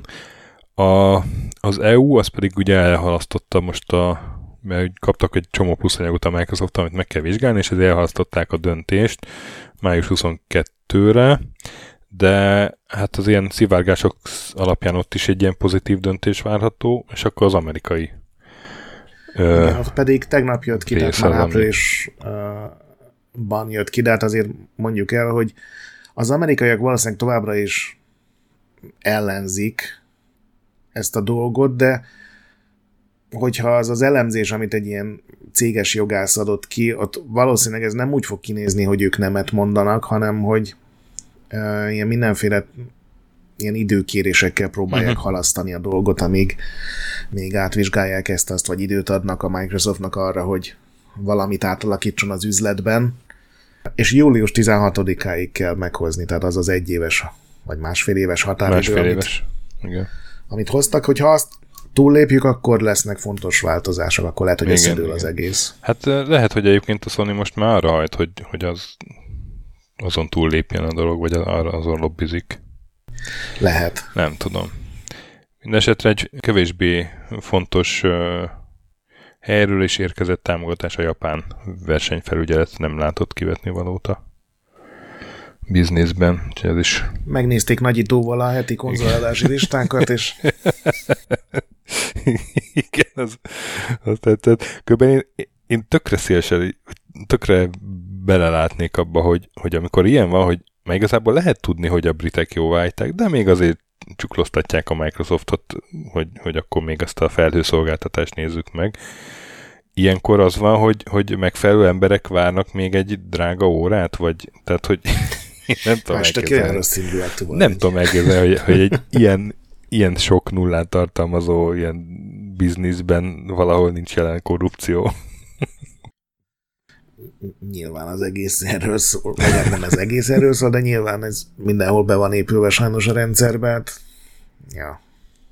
Aztán, hogyha már cloud gaming, akkor a Netflix is egyre jobban belemegy, ugye nekik volt már, azt hiszem két éve zajlik ez, hogy csináljunk játékokat, egyrészt a saját sorozataink, meg filmjeink alapján, másrészt meg vegyünk streamelhető indie játékokat, amiket ugye a Netflix előfizetők ingyen tudnak mobileszközökön letölteni és játszani, vagy akár streamelni, és ez finoman szólva sem volt sikeres, tehát 2022-ben jött ki egy beszámoló, az szerint a Netflix előfizetők 1%-a alig használta ki ezt a lehetőséget, a legtöbben nem is tudnak róla, hogy van ilyen, hogy a Netflix előfizetőknek egy csomó ingyen játék jár, és egyébként nem szarjátékok, vagy legalábbis vannak köztük tök jó játékok is. De ezek nem főleg mobilra? De, de, de, ezek csak mobilra vannak, és nem is streamelve egyelőre. Tehát ez azt igen, jelenti, igen, hogy ha igen, Netflix igen. előfizetésed van, akkor Androidon és iOS-en letölthetsz ingyenesen játékokat így az appon keresztül, amik máskülönben fizetősek. Hát így mondjuk nem csodálom, hogy kevesen tudnak róla. Jó, de azért a Netflix ezt tudna hirdetni, ha nagyon igen, akarnak. Igen. Tehát mondjuk az applikációban egy elhelyezett izével, hogy nézd meg, hogy még játékot is kapsz tőlünk. Minden esetre jelenleg 86 játékuk van fejlesztés alatt, ebből 16-ot saját stúdiók készítenek, ugye felvásároltak azt hiszem 8 vagy 9 kisebb stúdiót, ők mind csinálják a folytatásokat, meg a különböző Stranger Things, meg uh, még be nem jelentett filmek, meg ilyen rand, randi sorozatok, reality show alapján is készülnek játékok, ami biztos nagyon jó lesz. És most a Netflix azt mondta, hogy ők már pedig beleállnak akkor is, hogyha eddig ez nem hozott sok eredményt. Rengeteg pénzt költenek rá jövőben is, és hát remélhetőleg megduplázva a 2022-es eredményeket a Netflix előfizető 2%-a már fogja letölteni. ezt csak én teszem hozzá. Ők biztos magasabbra lőnek. Aztán uh, csillagpolgár újabb verziója. Star Citizen 2012. októberében indult el ugye egy Kickstarter kampányon ez a játék, a Chris Roberts játéka. És hát az abszolút crowdfunding csúcs azóta is jelenleg 555 millió dollárnál tart, és minden hát ez dollárt a, kiérdemeltek. Az örökké készülő játék, ugye még mindig nincsen egy kész játék, illetve hát részei működnek, és akkor azzal lehet játszani. Most egy nagy frissítés jött ki, amiben egy fontos elem volt egy ilyen Persistent Entity Streaming nevű újdonság, aminek lényege, hogy a játékosok a, az univerzumban nyomot hagyhatnak maguk után, megmaradnak a tárgyak a haláluk után, meg, meg rakományok, meg ilyesmi, és akkor bevezettek ilyen új dolgokat is, például roncsmentő szakma, meg hozzátartozó dolgok. De hát egy csomó embernél nem működött a, az új, ez a frissítés, mert maga a launcher az meghalt. Aki meg, meg, meg sikerült felrakni, meg belépni, az meg mindenféle hibákról számolt be. Úgyhogy ö, odáig jutott a dolog, hogy vissza kellett vonni a, ezt a, a Cloud Imperium Gamesnek. És, ö, és aztán hát azóta is egeztik, elvileg most már vissza lehet lépni, de hát nagyon-nagyon sok elégedetlen hang volt ezzel. Igen. Ahogy mondjuk egy ennyi pénzt felemésztő játéknál azt mondom, hogy érthető.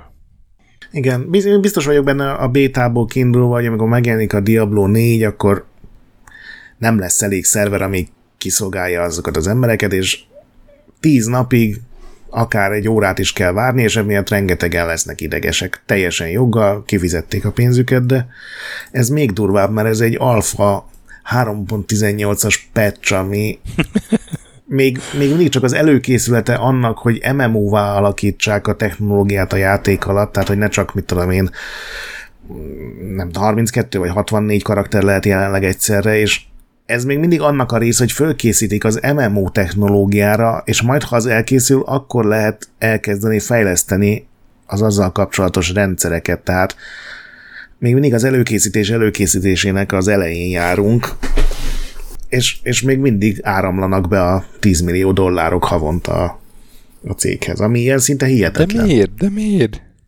Ki? Ki ad ki Szobásznak még pénzt? Nem, nem is értem. Hát itt is volt egy idézet, a, a PC Gamer ment végig a játék hivatalos fórumján, és itt is volt egy ilyen ember, aki örjöngött, de aztán megcsillagozta, hogy jó, hát annyira nem. Tehát a szöveg az, hogy ez, ez szánalmasan rossz, még a Star Citizen szintjéhez képest is. Jó, hát én az első naptól kezdve támogató vagyok, és nem megyek sehová, de hogy még ennyi idő után sem szedik össze magukat, az elképesztő.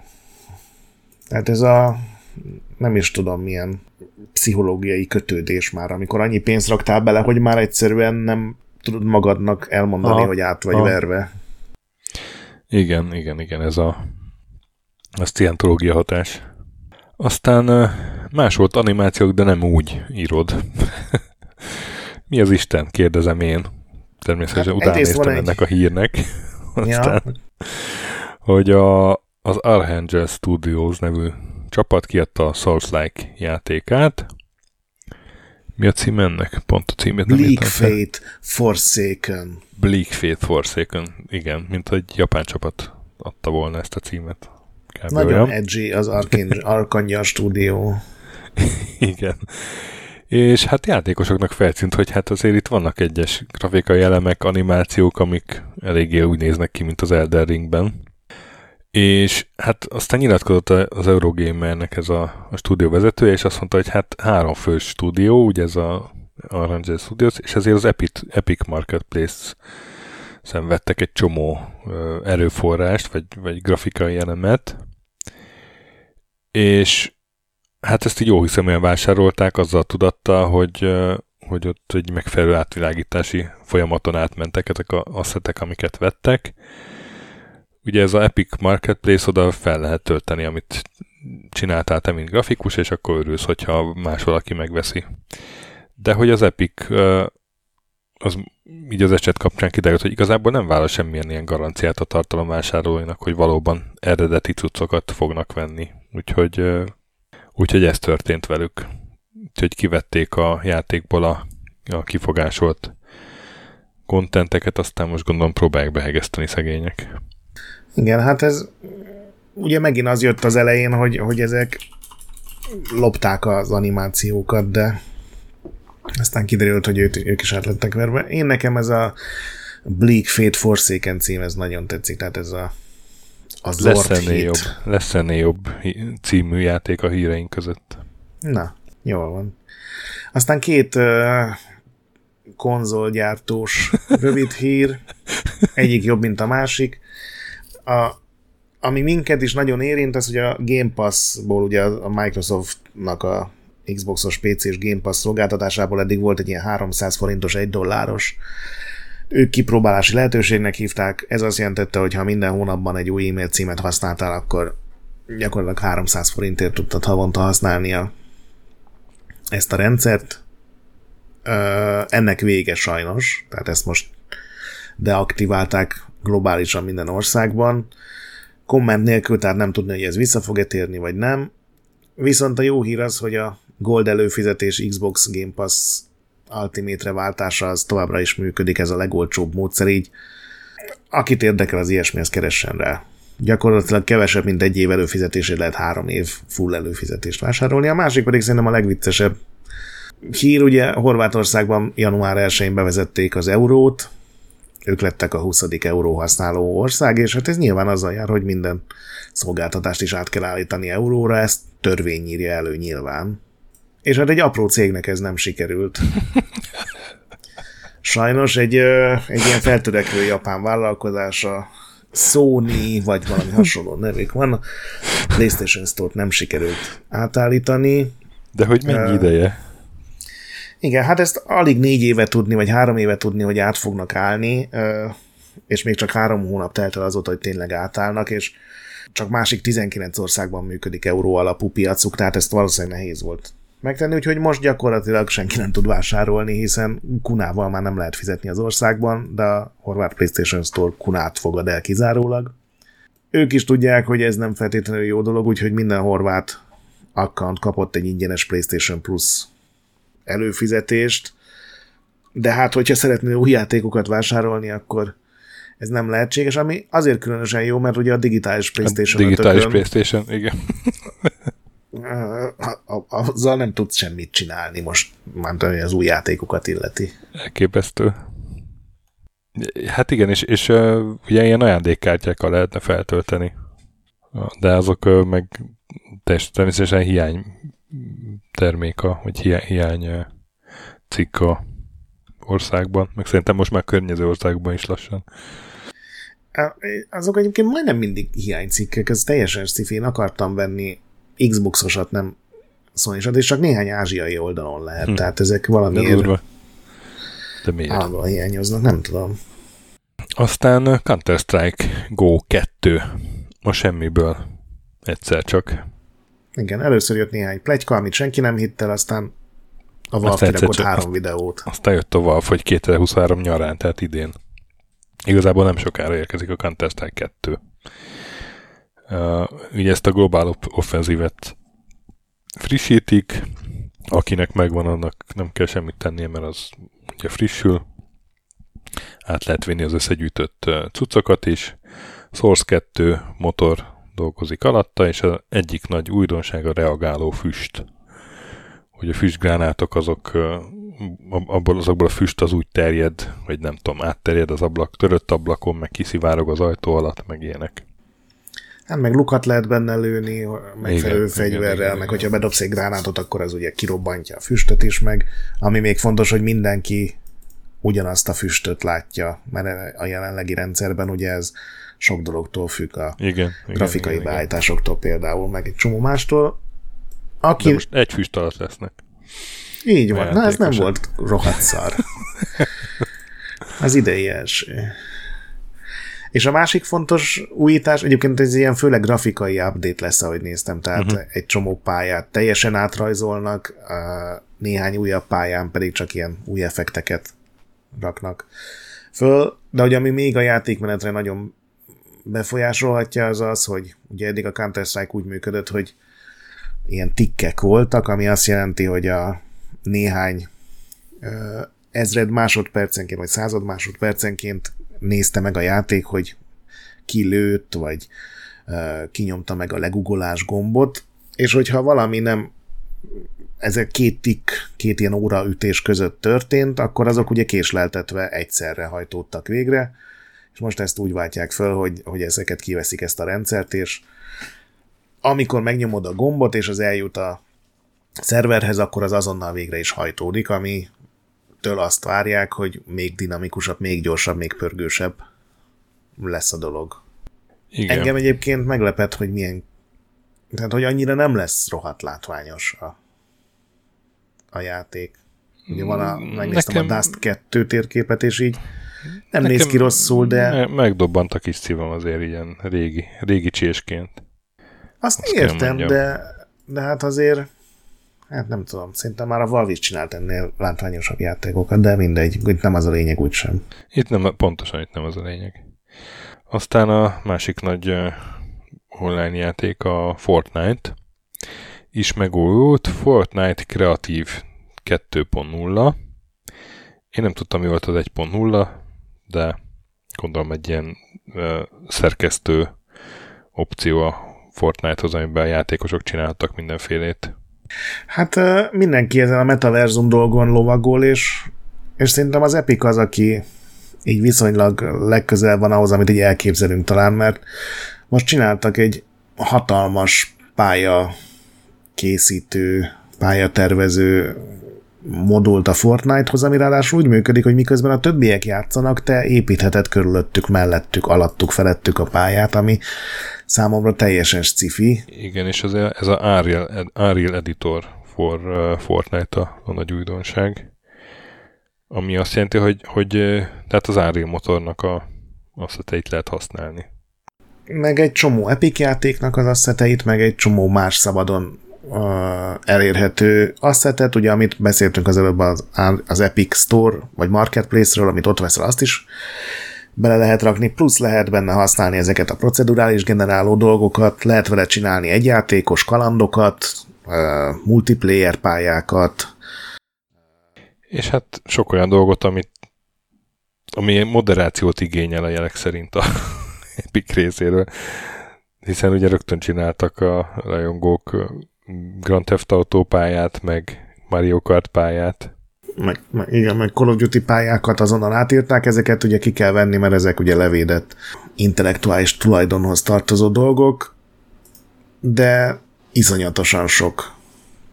Hát ez egy hatalmas bónusz, és biztos vagyok benne, hogy rengeteg pályát meg játékot fognak csinálni. Ez igazából a Dreamshez, ez a PlayStation 4-es játékhoz általán legközelebb, ahol így tényleg így Aha, szabadon lehet tényleg. alkotni. Igen. Ez talán még egy kicsit több megkötés tartalmaz. Meg viszont az, igen, igen. Tulajdonképpen igen, ez a Robloxnak a Hát lenyúlás azt szerintem rossz szó, mert ez az engine ez nagyjából 10 milliószor többet tud, mint amit a Roblox engine.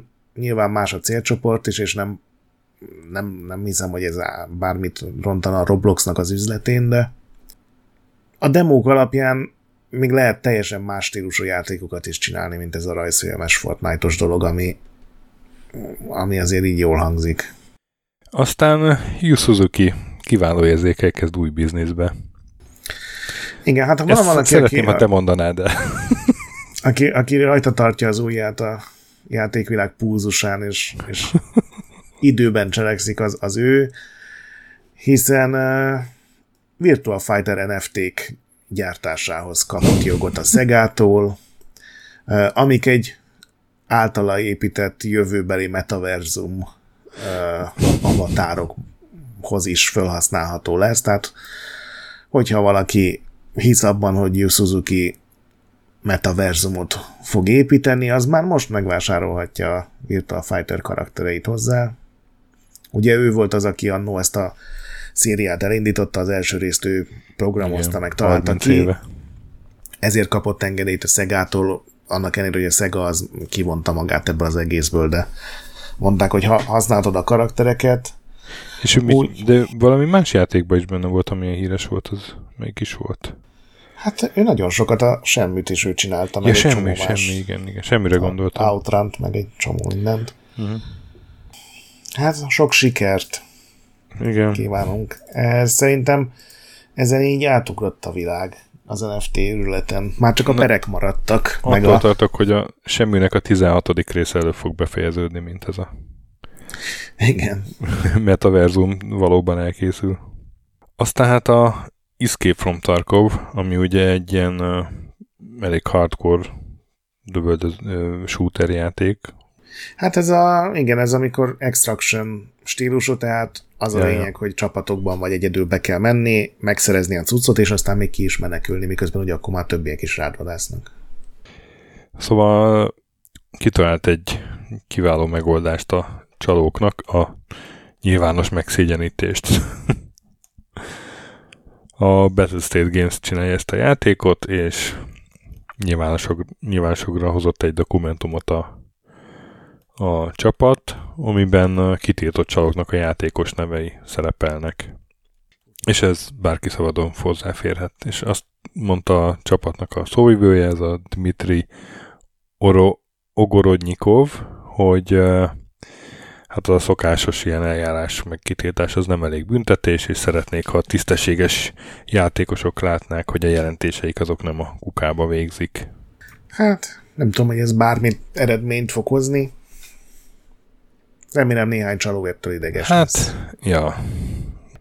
Aztán hát anyáztunk előző hónapban, hogy törlik a eredeti Angry Birds-öt, nem mint olyan nagyon sokat akarnánk játszani vele. De most lehet, hogy mégsem törlik, mert Ugye azért törölte volna a Rovio, mert hogy a, az ingyenes, nem a, a fizetős Angry Birds, ami egy dollárért vagy kettőért megvehető, az mindenki azt vette meg, és nem az ingyenes, amiben meg, hát ugye mikrotranszakciókkal lehet költeni egy csomó pénzt. És ez nagyon visszás volt, ez a döntés, anyáztak a rajongók, és... Főleg, mert ezt el... őszintén kimondták, hogy Uh-huh. Ez a játék már zavarja a pénzharácsolási igen, igen, igen, igen. Úgyhogy lehet, hogy csak átnevezni fogják a androidos verziót is, mint, a, mint az iOS-est, amit ugye átneveztek. Igen, hát... Kis győzelmek, kis győzelmek, László, én azt mondom. Jó, jó, teljesen egyetértek. És hát a következő hírnek azt a címet adtad, hogy konkrétan nem hiszem el. Tényleg nem hiszem el, tehát szerintem ez nem igaz. Hát ezt nem? a Konami jelentette, úgyhogy lehet, hogy akkor lehet, hogy tényleg nem igaz. Jó, hát végül is nem nagyon lehet ellenőrizni. Ugye arról van szó, hogy a Pro Evolution Soccer, ami egy ideje már e-football, és hát többször beszéltünk róla, mert a, a legutóbbi verziója az olyan botrányosan sikerült a startja, hogy konkrét ilyen alapfunkciók nem voltak benne. Ilyen cselezési lehetőségek, meg nem tudom, Hát meg csak versus meccseket Csapatok, lehetett vívni, és ami más igen, igen, játékmód nem volt benne. benne. Igen, és aztán ezt valamennyire már bővítették, még azért mindig nem eléggé jelentősen, de hát ingyenes, ugye ez, ez, ez is ilyen izé freemium játék, de lehet tölteni, aztán költeni benne pénzt, és hogy már 600 millióan letöltötték, ez az, ez amit nem hiszünk el ezek szerint. Hát, hogy a, a világ lakosságának az 1,12 része e-football 2000 23-mal játszik, ezt én nem hiszem el. És itt nincs, nincs egy olyan, hogy ha, ha letöltöd, akkor kapsz valami kis ajándékot, és ezért mindenki így sokszor letölti? Nem, ha belépsz naponta, akkor kapsz coinokat, főleg most, hogy ezt bejelentették, hogy 600 millió letöltést elértek. Uh, Oké, okay, ingyenes, és PC-n, meg mobilon, meg konzolon is elérhető, amiből gondolom a konzolos a legkevesebb, de Uh-huh. Számomra ez megdöbbentő lenne, hogyha...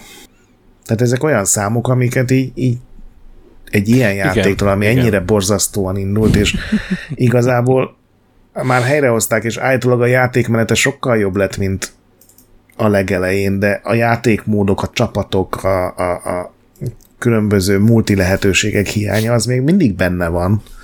Nem tudom, nagyon furcsállanám, hogy, hogy Én azt hittem valami ilyesmi magyarázata lehet, hogy, hogyha letöltött kapsz egy bónusz valamit, és akkor ezért sokan letöltötték ilyen 20-30-szor, és akkor ilyenekből áll össze, de hát akkor... Ja, nem, nem, nem, ilyen nincsen. Most, hogy, hogy ünneplik ezt a 600 milliót, most minden belogolásért kapsz valami kis pici plusz dolgot, amit így elkölthetsz nem tudom mire.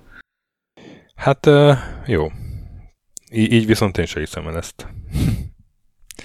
Azt tudom elképzelni, hogy Indiában vagy, vagy, vagy Kínában mobilon népszerű lett, de ez a 600 millió még akkor is egy irdatlan nagy számnak tűnik. Tehát akkor naponta kéne hallanunk ezzel kapcsolatos híreket, legalábbis én ezt feltételezném. Másik oldalról meg nem hiszem, hogy a Konami ilyen ordenárét hazudhatna, mert tőzsdefelügyelet, meg minden ilyesmi, azért ezt annak nem örülne, hát úgyhogy valamilyen matek szerint ennek igaznak kell lennie, de engem akkor is meglepett. Nem tartom a jogot továbbra is, hogy ne higgyem el, még akkor is, hogyha a lelkem mélyén tudom, hogy van olyan egyenlet, ami ezt hozza ki. Aztán a Square Enix-nél új, új CEO várható, mert a, az eddigi, a Matsuda-san, az hát ugye tíz évig vezette a, a Square Enix-et, ez alatt azért a vállalatnak voltak jó és rossz időszakai is. A Final Fantasy az, az, az egész jól ment ez alatt. Más úgy nem nagyon. Most legutóbb a Forspoken hasalt el. De valami ilyesmi magyarázat van ennek a hírnek. Hát gyakorlatilag megelőlegezték ezt egy ilyen. Tehát, hogy a részvényesi tájékoztatóban, hogy hát a, az új technológiákra nem állt át elég jól a cég. Beleértve az NFT-t, meg a blockchain-t. Igen, és aki, akit, hogyha megszavazzák a, a részvényesek, ami szerintem ilyen esetekben majdnem, hogy lejátszott ügy, akkor egy Takashi Kiryu nevű 2020-ban csatlakozott ilyen menedzser lesz az új igazgató, aki uh, Web3 technológiákat kutató cégnél dolgozott előtte, tehát tényleg arról van szó, hogy a, a Square, akik szinte egyedüliként még a mai napig be vannak állva az NFT blokklánc játékipari felhasználásában, hogy úgy döntöttek, hogy nem volt eléggé blokklánc barát a régi igazgató, és most hoztak egy fiatal japán cégvezetőkhöz képest mindenképpen fiatal srácot, aki ilyen Web3-as, blokkláncos NFT-s technológiáknak szenteli magát. Nyilván, mivel még nem ő a vezető, ezért nem tudni sokat arról, hogy ez milyen változásokat jelentene valójában, de engem Érdekes, meglepett ez a... Azt gondolom, hogy egy játékkiadóna így a játékokkal kellene foglalkozni a CEO-nak. Szerintem azzal nincsen baj, hogyha a technológiáknál ott van, és próbál így, így, így élen lenni, és, és kihasználni csak. Tehát eddig olyan szarul működött a, az összes NFT-s játék, meg blokkláncos játék, meg Web3-as játék, hogy én nem értem, hogy ebből hol hát látnak meg, lehetőséget. Meg annyira nem tudom, már, már ilyen közrehelytárgya a közvéleményben Igen. is. Meg totális elutasítás van, kivéve a, az ilyen viszonylag tájékozatlan középvezetői, felsővezetői rétegekben szerintem, akiket még mindig meg lehet fogni egy-egy egy, ilyen egy, jól hangzó szóval. lehet ezzel bepalizni. Hát azt hiszem múlt hónapban számoltunk be arról az első Square NFT játékról, ami Igen. egy ilyen teljes nonsensnek tűnt. Aztán ugye Franciaországban mostanában elég sok strike eseményről hallani. Itt még ez nincsen, de kiderült, hogy a Just Dance sorozaton dolgozó Párizsi Ubisoft stúdióban is elég szörnyű munkakörülmények vannak. Ez a képzeld el azt, hogy 11 hónapon keresztül 13 órás műszakokat csinálsz a Just Dance kedvéért. Ebben benne van az, hogy a felsővezetők kitalálták, hogy egy év alatt bármiféle előkészítés nélkül le kell cserélni az engine-t. A motort, igen. 11 hónapjuk van egy engine cserére. Igen. Reggel 9 este 10-ig volt a rendes munkaidő, a tesztelőknek éjfélig, úgyhogy... Uh, és ez ugye még az, amikor nem kellett benn maradni tovább. Úgyhogy uh, nyilván ők is évek óta problémáznak, meg jelentik ezt a Ubisoft cégvezetésnek, akik semmit nem tettek, és majd gondolom valamelyik GMO kiáll, hogy hát nagyon sajnáljuk, nem tudtunk erről semmit, de majd most. minden Most átnézzük lesz. a cég működését. Igen. Hát ezzel kapcsolatban jött elő, ami egy februári hír, de én, én elmentem mellette akkor, hogy a Montpellier-ben levő Ubisoft stúdiót már a francia munkaügyi minisztérium is vizsgálja, mert ott még durvább munkakörülmények voltak, úgyhogy sok szerencsét kívánunk most. Aztán Bloomberg lehozott egy cikket, ami szerint elég rosszul fogy a PSVR 2, az IDC elemző cég érdesüléseire hivatkozva írnak arra, hogy kb. 270 ezer példány közül környékén mozoghat az értékesített példányok száma. Ez ugye az első hónap.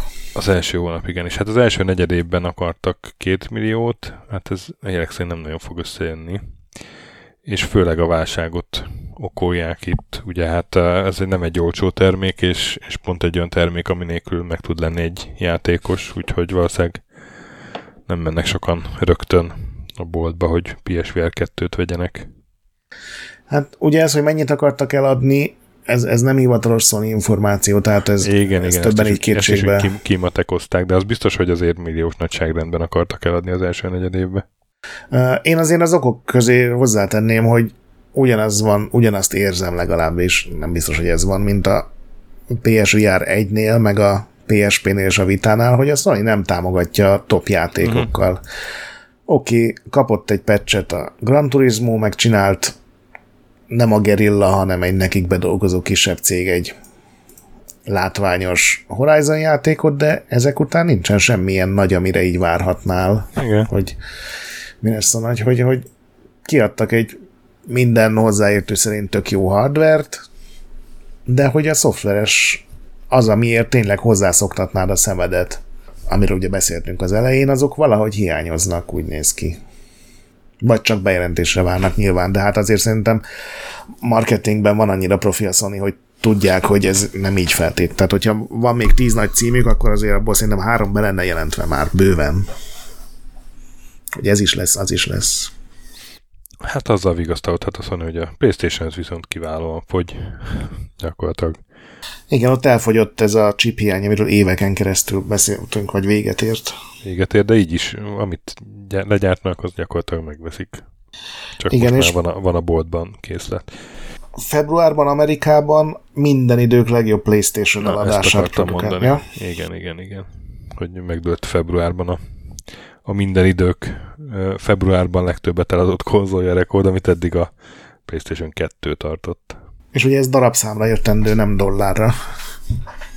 Meg csak a playstation szerintem nem feltétlenül minden konzolra, de ez így is nagyon durva. Aztán nem tudom, hogy a táblázatban láttad hogy még egy kis hírecskét én oda szúrtam. Igen, igen. Phil Spencer kimaxolta a Vampire Survivors-t. Tapsoljuk meg ezért.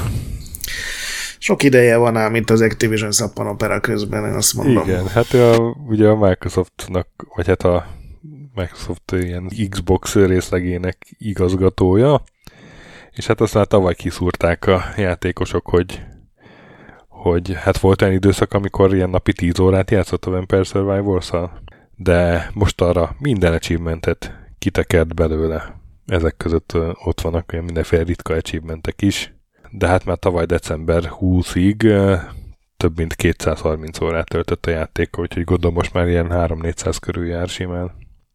És áprilisban jön az új DLC, úgyhogy sok sikert kívánunk a további maxoláshoz. És ennyi, átérhetünk a céges hírekre. Igen, hát... Ledar- ledarálod? Pikpak. Igen, itt van egy felvásárlásunk, három új stúdiónk és két szomorú cégbezárásunk, amiből az egyik elég közel van. Én a HVG-nél olvastam, hogy, hogy a Gameloft budapesti irodája, ahol 90-en dolgoztak, uh, itt teljesen hirtelen bezár. Ugye egyik héten még a Budapest Game Developers Day-en volt előadásuk, és két héttel később megjött a hír, hogy a, hogy a Vivendi a tulajdonosa a Gameloftnak, hogy költségcsökkentésbe kezdtek, és ennek áldozatul esett a budapesti stúdió is. Nyilván ők mobiltelefonos játékokkal foglalkoztak, tehát a játékokról eddig nem beszéltünk, de hát ez így is egy elég szomorú dolog, hogy csak úgy a semmiből valaki egy Excel sorból kihozza, hogy be kell zárni a stúdiót. Ennél a másik stúdió bezárás az kicsit talán érthetőbb, meg nem ilyen, hát nevezzük kegyetlennek. A Linsworks nevű indie stúdió, akik az Aragami nevű ilyen mágikus ninjás játékokat készítették, voltak Game Pass-en is, onnan lehet, hogy sokan ismerik őket. Egyszerűen nem tudtak elég bevételt generálni, nem volt annyi eladásuk, hogy, hogy finanszírozzák a céget, hogy tudják fizetni az alkalmazottakat, úgyhogy sajnos szegényeknek be kell csukni az ajtót. Én, én az Aragami játékokat annyira nem élveztem, de ez egy ilyen nagyon szomorú ilyen elköszönés volt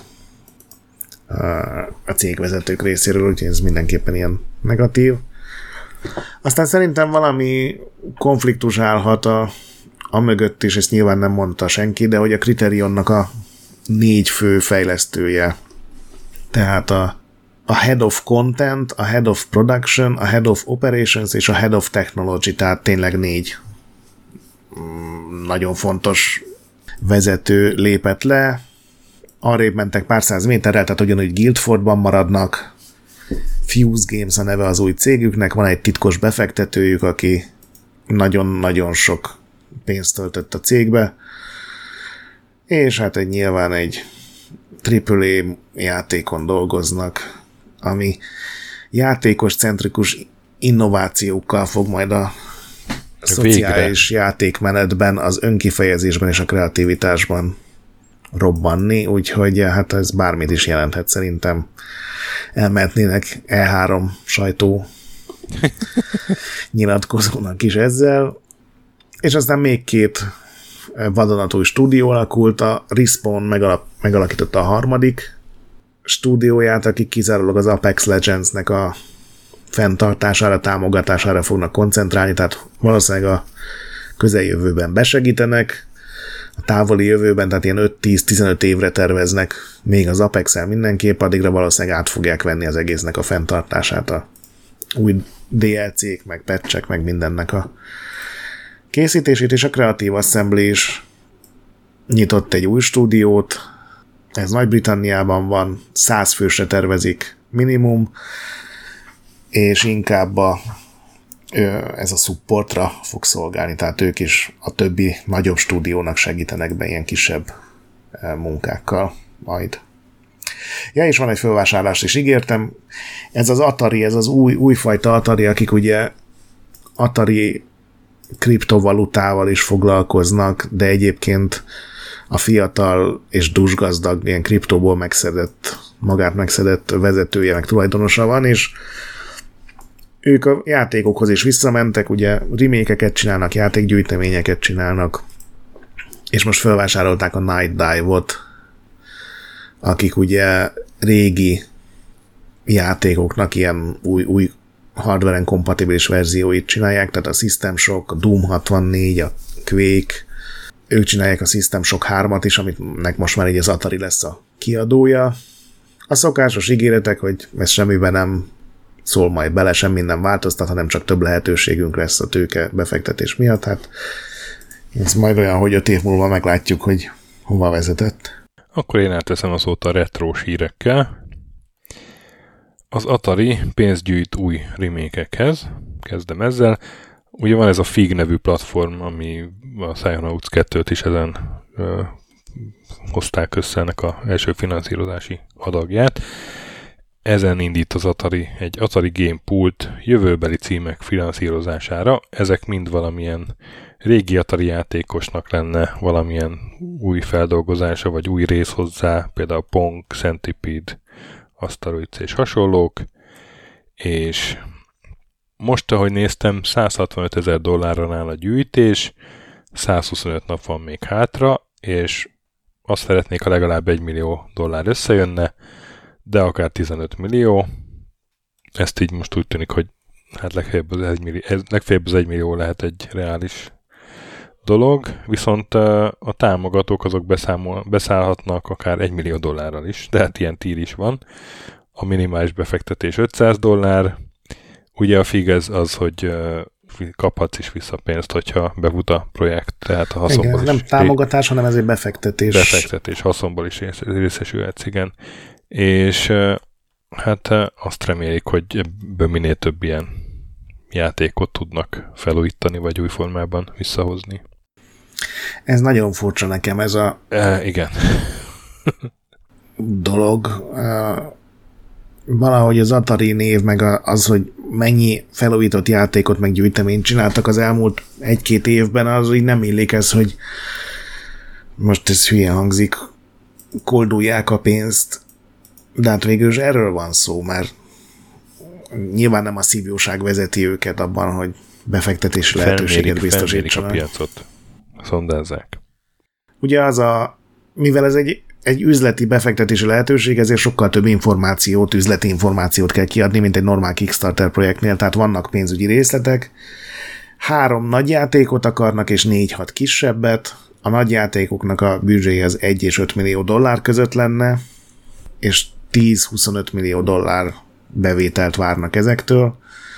Uh, hát nem tudom, hogy ezek pontosan mire vonatkoznak, de hát ugye nemrég fölvásároltak egy csomó uh, régi IP-t, de a Pong, a Centipede, az Asteroids, meg ezek a régi uh, Atari jogok is mind náluk vannak. Tekintve az, hogy az első 24 órában 100 ezer dollár gyűlt össze, és most mondtad, hogy az azóta eltelt több mint két héten még plusz 65 ezer, szerintem az az egy millió is elég. Igen, igen. Meglepő, vagy, vagy meglepő lenne. Aztán a D&D film, nem tudom, látta, de én még nem. Állítólag jó. Én sem. De sikeres is, meg hát ugye a D&D az a Covid alatt, illetve általában szerepjáték is eléggé visszajött. Úgyhogy visszajönnek a régi D&D játékok is. A Snag nevű ilyen indie kiadó, vagy retrojáték kiadó nemrég jelentette be, hogy Steamre és GOG-ra visszahoznak 8 klasszikus D&D játékot, például a Spelljammer-t, a Fantasy Empires, a Dragonlance világában játszódó ilyen TSR játékokat, Dragon Strike, Dragons of Flame, Heroes of the Lance, War of the Lance. Ez, az, ez, a, ez a snag egyébként ez így egy, egy fickó szerintem, ez az Oleg Klapowski, nem, nem, ő, nem ő egyedül, de hogy, és ő, ő hozta vissza a korábbi D&D játékot is, ah, tehát az, hogy a Menzo Berranzan, meg a Pools of Darkness, meg ezeket meg lehet venni, az mind, mind az ő lelkesedés. Ezek szerintem azért a ilyen B meg C kategóriás. A igen. Főleg azok a Dragonlance játékok katasztrofálisak szerintem, de az minden. Tehát ez jó hír, hogy, hogy ezek így megőrződnek ezek a régi játékok. Aztán Steamre jön még a Dolphin is. Nem az Echo, hanem a Dolphin nemű Gamecube és Wii emulátor. A fejlesztők ígérete szerint 2023 második felében elérhető lesz.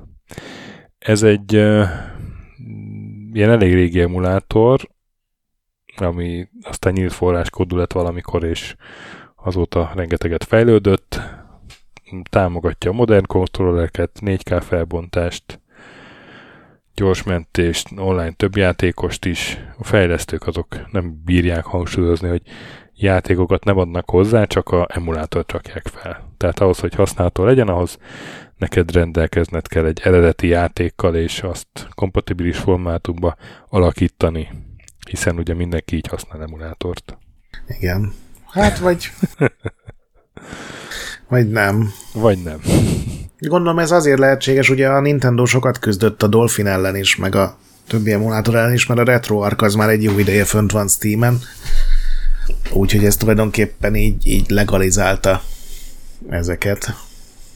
Aztán Sonic Origins Plus, ugye Sonic, Sonic Origins-ről talán már valamelyik adásban beszéltünk, hogy ez ugye az egy ilyen csomag, ami tavaly jelent meg, Sonic Mega Drive-os részeit tartalmazza a Sonic 1, 2, 3, meg a Sonic CD-t. És most jön hozzá egy bővítmény, ami meg az összes Game Gear játékot, meg új karaktereket fog hozni. 12 Game Gear játékkal bővíti az egészet. 8 font a maga a bővítmény, vagy 35 font a teljes csomag. Ez is szerintem hát, egy teljesen jó dolog, hogy igen, nem, nem, én nem mindig hiányolom, igen. amikor csak egy-egy egy-egy verziót adnak ki egy ilyen régi gyűjteménybe, hogy miből fájna odarakni a többit, és hát most odarakták. Uh-huh. Aztán, Aztán Ghost, igen, ezt át is adnám neked a Ghost Trick-et, mert azt nem, nem tudom micsoda. Igen, át is akartam venni, még akkor sem nem adnád. A Ghost Trick ugye ugyanannak a fejlesztőnek a játéka, aki a Phoenix Wright-ot is kitalálta, ez DS-re jelent meg, és gyakorlatilag egy ilyen logikai játék, nem egy klasszikus kalandjáték, hanem tényleg ilyen logikai feladatokat kell végrehajtani, és a saját gyilkosságunkat kell felderíteni, ki és miért, és nagyon jó ilyen Phoenix Wright-os humora van, ilyen harsányan ostoba karakterek, és most hát ez ugye DS-re jött ki, és a stylus kell irányítani, most pedig az összes konzolra, meg azt hiszem PC-re is kiadják, tehát ez nagyon furcsa lesz szerintem így elsőre. A Phoenix Wright vesztett szerintem a bájából azzal, hogy átírták ezekre mm. más képarányú, máshogy működő rendszerekre. A Ghost Trick is van olyan jó, hogy még szerintem így is fogyasztható lesz. Aztán két rendezvényről beszélnék. Az egyikről már előző hónapban is beszéltünk, hogy Szegeden, illetve mellette Szőregen lesz egy játszós nap. Azóta rám írt a szervező már is volt, hogy hát két héttel később lesz, úgyhogy új időpont, április 29-én lesz ez 9-től délután egyig. A helyszín ugyanaz, és további változás, hogy ingyenesen látogatható lesz, úgyhogy ha valaki 29-én Szeged felé jár, akkor hajrá. A másik pedig, én meglepődtem, hogy van ilyen, Zap Live. Ugye a Zap az a, az egyik legfontosabb ilyen európai videójátékos újság volt a 80-as években, főleg komodorokról, meg, meg spektrumjátékokról írt, és az Zap Live az olyan, mintha lenne most egy, nem tudom, Commodore Világ Live. Igen, az Zap volt a Commodore 64-es, és a Crash volt a testvérlapjuk a spektrumos, és igen, ez a Commodore világ vagy 576 korai rendezvény. Egy 576 fest, ja. De hát a jelek szerint tavaly is volt ilyen, találtam egy videót, hogy a tavalyi rendezvényről, és az idejéről azt hirdetik, hogy augusztus 12-én lesz Kenilworth-ben, ami hát gyakorlatilag Birminghamnek egyik külvárosa, több mint 50 különböző Commodore rendszeren lehet játszani. a PET-től a Amiga 4000-ig, és lesz egy külön ilyen Q&A terem, ahol meg mindenféle panelok lesznek, valami 85 vendége, hát köztük olyanok, mint a Andrew Braybrook, ugye a Paradroid fejlesztője, vagy az Uridiumos Jason Page, a Stu Cambridge, Wiesball Sensible Soccer, és hát nyilván egyébként meg korlátlan játék, meg versenyek, meg ilyesmik, úgyhogy aki, akit érdekel, koncertek, akit érdekel, az menjen el Birminghambe. És akkor még két magyar vonatkozású plusz négyes hír. Hát az egyik az természetesen TCFS-hez kapcsolódik. Sasvári Tamás, aki volt vendégünk a plusz négyes adásban, nem nyugszik, nem nyugszik. Most a Lemingsen dolgozik Kémeri Csaba alias Unreal-el. Én nem teljesen értem, hogy ez plusz négyre ezt hogy lehet. Ezt, és ezt egy szegedi ilyen kompon már megmutatták vász, vetítővászno, hogy ez, ez hogyan működne ez a plusz négyes Lemmings, de aztán elveszett a kód, legalábbis azt nyilatkozta még a TCF-es a Games That Weren't oldalnak. Hát úgy látszik közben meg lett, mert, mert hát dolgoznak rajta. Jó, de plusz nem arra volt kitalálva. Hát nem arra volt kitalálva, de hát láttad, láttad hogy lassan, lassan, tehát hogy lassan, meg így, így kicsit szaggatott jár, izével, FPS-sel, de azért ott egy Lemmings a plusz négyen. Durva nagyon. Meg a másik Durva. is. A másik, igen, az a Pigmi és a Csabó nevű dudék. Hát a Pigmi az még a Commodore világ levelezési robotából is ismerős lehet, ő, ő annak idején ilyen nemzeti ősnek lett kikiáltva a plusz négyes átiratai miatt. Most level 9 kalandjátékokat ültetett, vagy ültetnek át. A level 9 az ugye 80-as években ismertebb kalandjáték kiadó volt. A, a Gnome Ranger-t adják ki, vagy csinálták meg most, meg a Time and Magic-et. Ezek mind ilyen képes szöveges kalandjátékok. De így jobban néznek ki is. ezek a plusz négyes átiratok, mint ezek ugye PC-re lettek átírva, mint a, annó a Commodore 64 és akármelyik ilyen illusztrált kalandjáték. Durva. Hát, beleteszik, beleteszik szívüket, lelküket. Aztán filmes sorozatos hírek. Te láttad a Detektív Pikachu-t? Én nem. Láttam az első óráját. És? Jó, szar. Mert én hát ez nézd, azért nem néztem meg a második óráját, mert annyira nem kötött le. Én megdöbbentem, hogy, megdöbbentem, hogy 430 millió dolláros bevételt hozott ez. De te hogy, hogy nem láttad? Te minden ilyen videójátékos filmet megnézel, meg a gyerekeit szeretik Pikachu-t. Ezt nem néztem meg. ez ki taszít engem az egész rohadt izé, Pikachu, de detektív a Pikachu. De hát ez, ez, ez, a, ez a szó kapcsolat, vagy kifejezés, egy detektív Pikachu, ez engem olyan szinten Még lehetne taszít. sokkal rosszabb. Nem tudom, nem tudom. Böllér Pikachu például, vagy... azt, azt nézném. Biztos lennének benne böllére eresztett poénok. Uh-huh. Na de. Na de sokszor volt róla a hír, hogy lesz második rész, és aztán már mindenki azt plegykált, hogy nem lesz, de most bejelentették, hogy végül is van. A rendezője, igen. A Jonathan Creason, Jonathan Creason. Igen, aki a Portlandia sorozatot mindent csinálta. Én ezt nem. Az jó? Portlandia?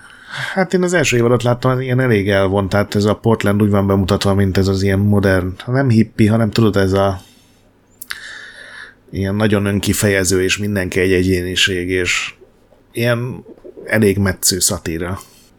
Kétlem, hogy a detektív Pikachu is ilyen lesz. egy jó Pikachu szatíra. Hm. Aztán a új Silent Hill filmről is vannak részletek. A 2006-os Silent Hill film ugye a Halott Város volt a magyar alcíme. Azt Tökéletes. A jobb, a jobb videójáték adaptációk között szoktuk felsorolni, én legalábbis biztosan, és annak a rendezője Christoph Gans fogja csinálni a, az új Silent Hill filmet is. Return to Silent Hill. Igen, hát uh, már van, az, az, Ez egy azt például láttam dolog. az első Silent Hill filmet. Ez egy biztató dolog szerintem. Az elsőből kiindulva, meg ennek a szinopszisából kiindulva nem sok közel lesz a játékhoz a különös városon túl. Ami nem feltétlenül baj hozzáteszem, mert semmi értelme nem lenne, hogyha egy egyben a Silent Hill 2-t valaki megcsinálná a filmben is. Valószínűleg filmben ilyen butában néznek, hogy igen. ütöd a piramis fejű lényeket egy pajszerrel vagy deszkával.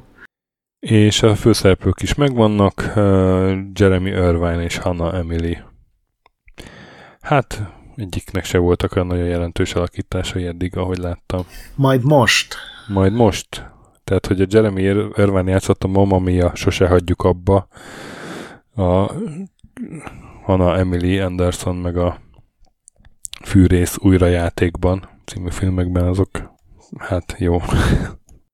De legalább megvillant a magyar film címadás zsenialitása is. Igen, igen, igen. Szándékosan olvastam fel a teljes címeket. Aztán a Gears of War filmről is vannak fejlemények, a Dűne forgatókönyv írója írja. Ami... Ez, ez lehet, hogy egy kicsit ilyen túl, túl, túl lőttek a minimum túl szükségesen. De nem baj, nem baj. Én azért megnézném. Jonathan Space, ugye, aki hát a, Doctor Strange forgatókönyvben, a, a, meg a Prometheus forgatókönyvben is dolgozott, és igen, a Dűnér a Dűnér Oscar díjra is jelölték Denis villeneuve és Eric Rosszal együtt. Hm, szerintem szerintem ez egy jó hír. Hát a Prometheus az... A Prometheusnak a forgatókönyve az, az nem olyan értelemben volt szar, hogy, hogy... Én nem értek hozzá, nekem a végeredmény nagyon nem tetszett. Lehet, hogy a forgatókönyv De, de azért, volt. mert, mert az Alien, Aliens filmnek nem volt jó, nem? Hát meg mert mindenki egy hülye volt benne. Na jó, az igaz, igaz, igaz. Ott egy-két szereplő nagyon hülye viselkedett. Jó, akkor visszavontam.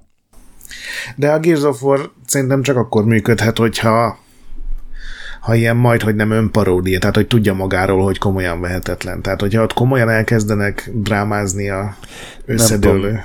Nem tudom, elképzelni, hogy Dave Bautista és izé, Terry Crews komolyan nekiállnak drámázni. Hát meglátjuk. Lehet, hogy mind a kettőből előjön, hogy most akarnak komoly színészé avanzsálni.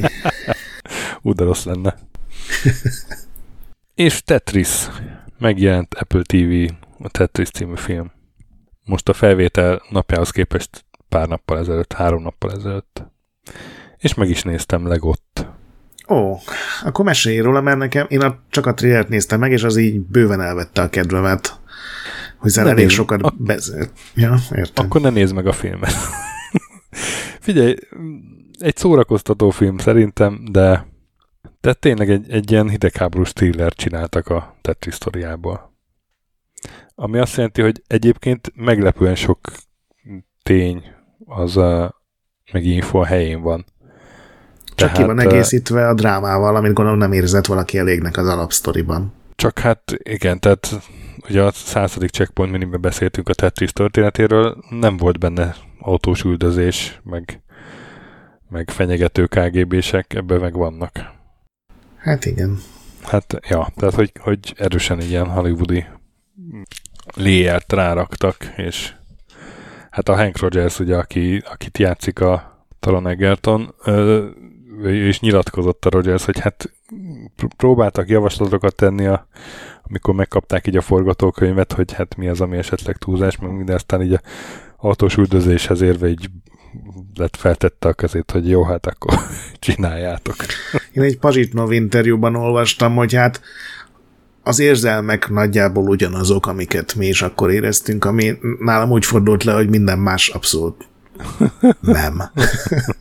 Igen, de a, nekem ugyanaz volt az érzésem, mint egy másik Apple TV-snél, amikor az alapítványból csináltak egy űrháborús robbantós. Nem, nem, annál azért, annál azért jobb a helyzet.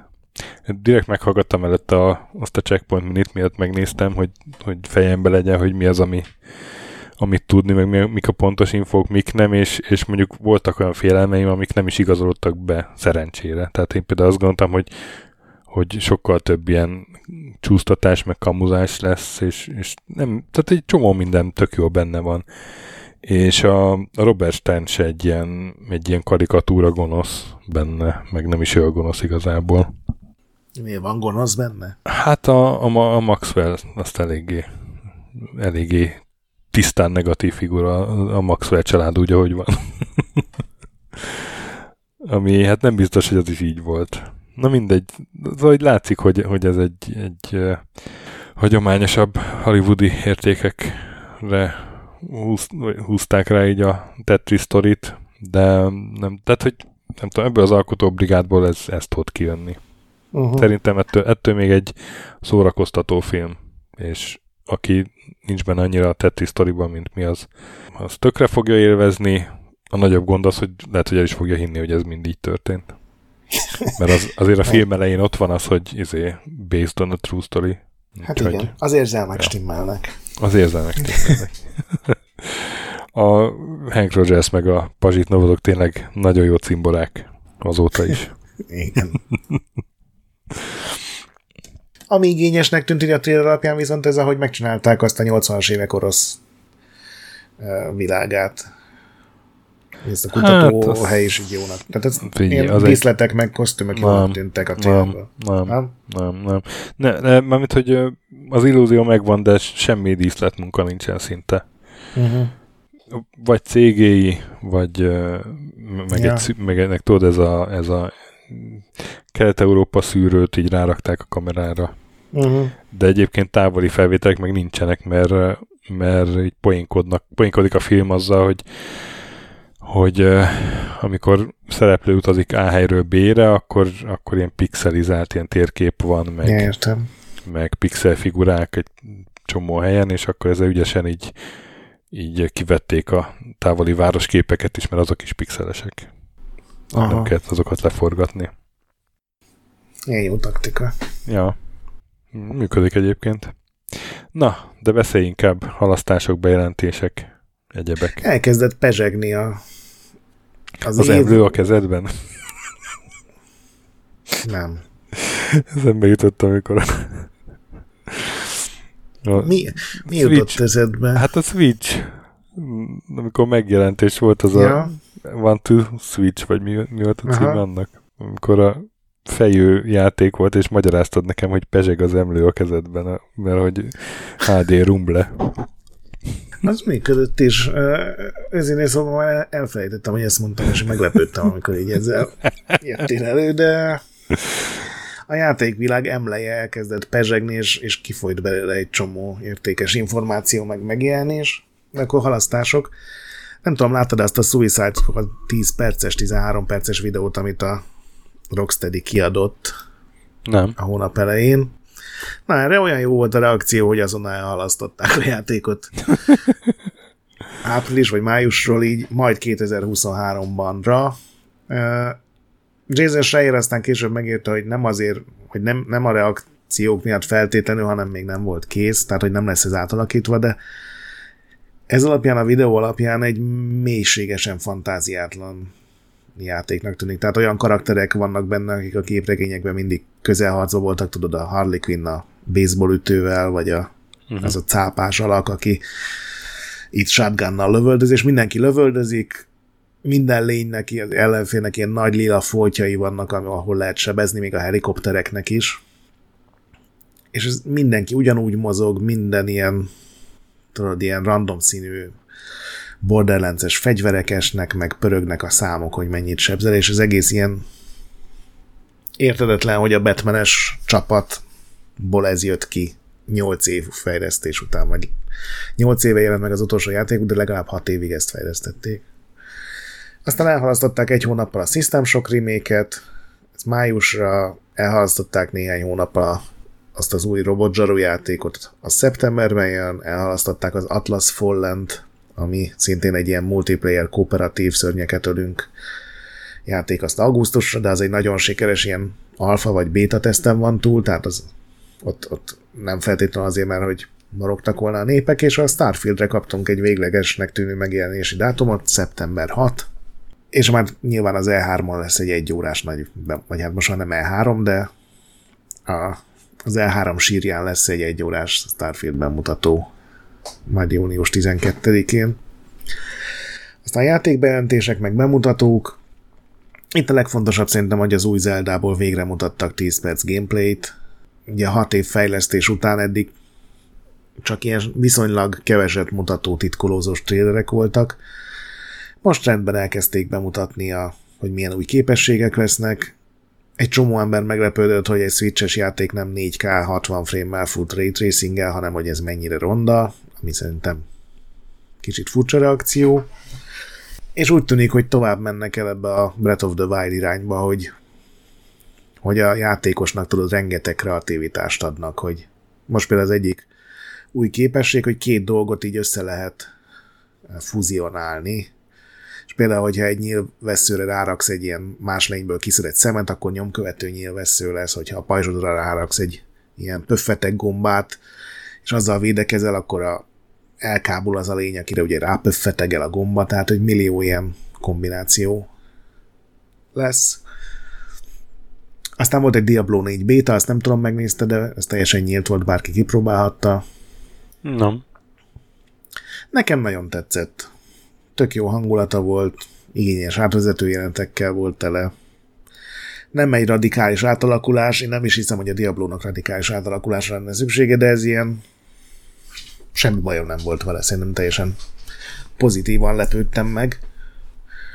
Aztán bejelentették a City Skylines 2-t, ugye már nem bírja el az engine az egyre újabb DLC-ket, ezért egy tök új játékot csinálnak, és az egyik leghülyébb nevű játékot is bemutatták, ez a Lego 2K Drive. Ez nyilván a 2K, a 2K által fejlesztett Lego világban játszódó vezetős játék, és valaki úgy döntötte, hogy akkor ezt itt tegyük be mind a játék címébe. Kicsit olyan, mint a Forza Horizon legókkal, ilyen átalakuló legó kocsikkal, hogyha a vízbe ugrasz, akkor hajó lesz belőle, és persze mindent te építhetsz össze millió legó darabkából. Aztán a hónap nagy megjelenései, tehát az ilyen nagyobb címek. Ugye beszéltünk a Resident Evil 4-nek a remake A hónap utolsó napjaiban megjelent a Last of Us-nak a PC-s verziója, ami az első ilyen Sony PlayStation átirat, ami borzalmasan sikerült, nem tudom, láttad a mémeket. Igen, igen. Vannak néhányan, akik ilyen nagyobb bugok nélkül tudnak rá játszani, de a játékosok többsége az így katasztrofális helyzet, tehát lefagyások, és főleg grafikai hibák egész tömege. Igen, igen, igen. Van szóval... meg, meg iszonyatos gépigénye van jelenleg, tehát a, azt hiszem a Digital Foundry videóban volt benne, hogy egy üres sikátorban állnak, a falat nézik, és a, az Nvidia 3080-as kártya 95%-os kihasználtságon dübörög, úgyhogy semmi nincs a képernyőn, csak egy textúra tulajdonképpen.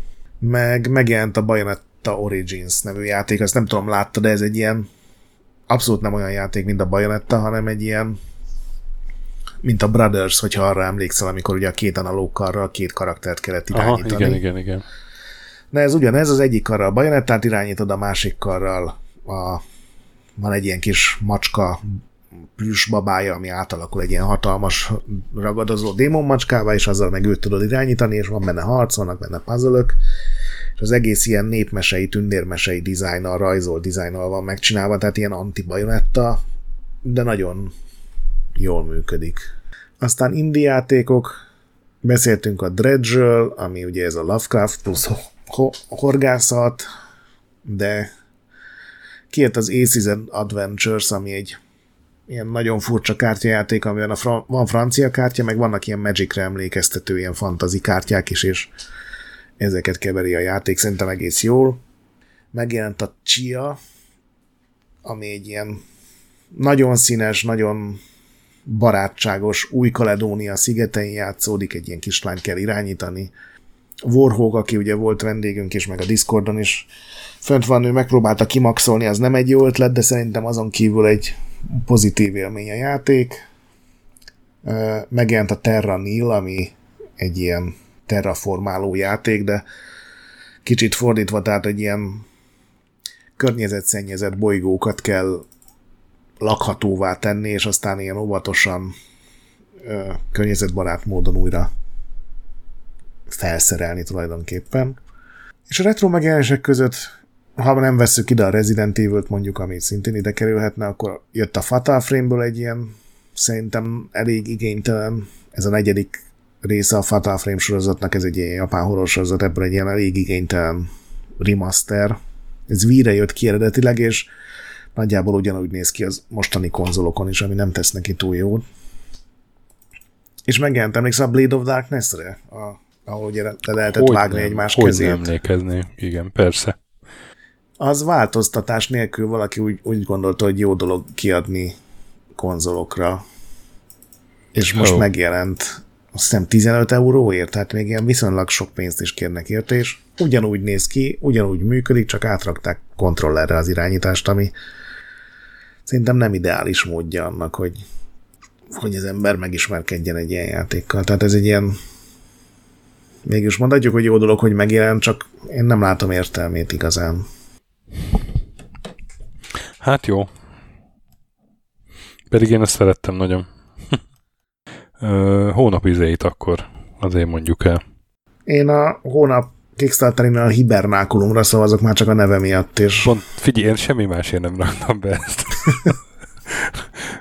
Mert hogy, hogy két Kickstarter játékot raktam be, az egyik az a Unpetrified, egy ilyen nagyon békés, nagyon cuki Journey által is ikletett játék, és összejött, és rendkívül békések a fejlesztők, és minden egyes felajánlásból egy dollárt az esőerdőknek ajánlanak, mármint konkrétan.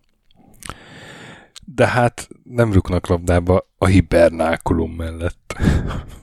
ami, ami egy ilyen skifi horror dungeon crawler. Igen, egyébként nagyon-nagyon szép pixel grafikája nagyon van. Szép, ilyen. Nagyon szép. Undorító lényeket nagyon szépen megrajzoltak, meg ilyen lepukkant alienes helyszíneket.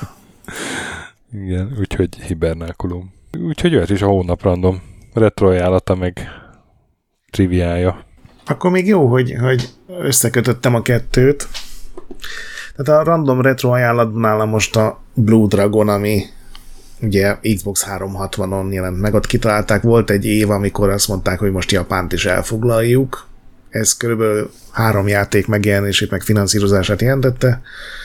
A Blue Dragon az ugye a Final Fantasy első hét részében ilyen, ilyen vezető szerepet játszó Hironobu Sakaguchi-nak volt az új játéka, Akira Toriyama tervezte a karaktereket, ugye aki a Dragon Ball-ban, meg a Dragon Quest-ben, meg a Chrono Trigger-ben is karaktereket tervezte, és egy ilyen teljesen barátságos 50 órás, azt kell mondanom, hogy tipikus japán RPG volt, ami ebben az értelemben egy, egy, egy, egy pozitívum Szerintem én nagyon szerettem, tök jól szórakoztam vele, és a trivia is legalábbis az egyik, most három kisebbet hoztam, ehhez kapcsolódik.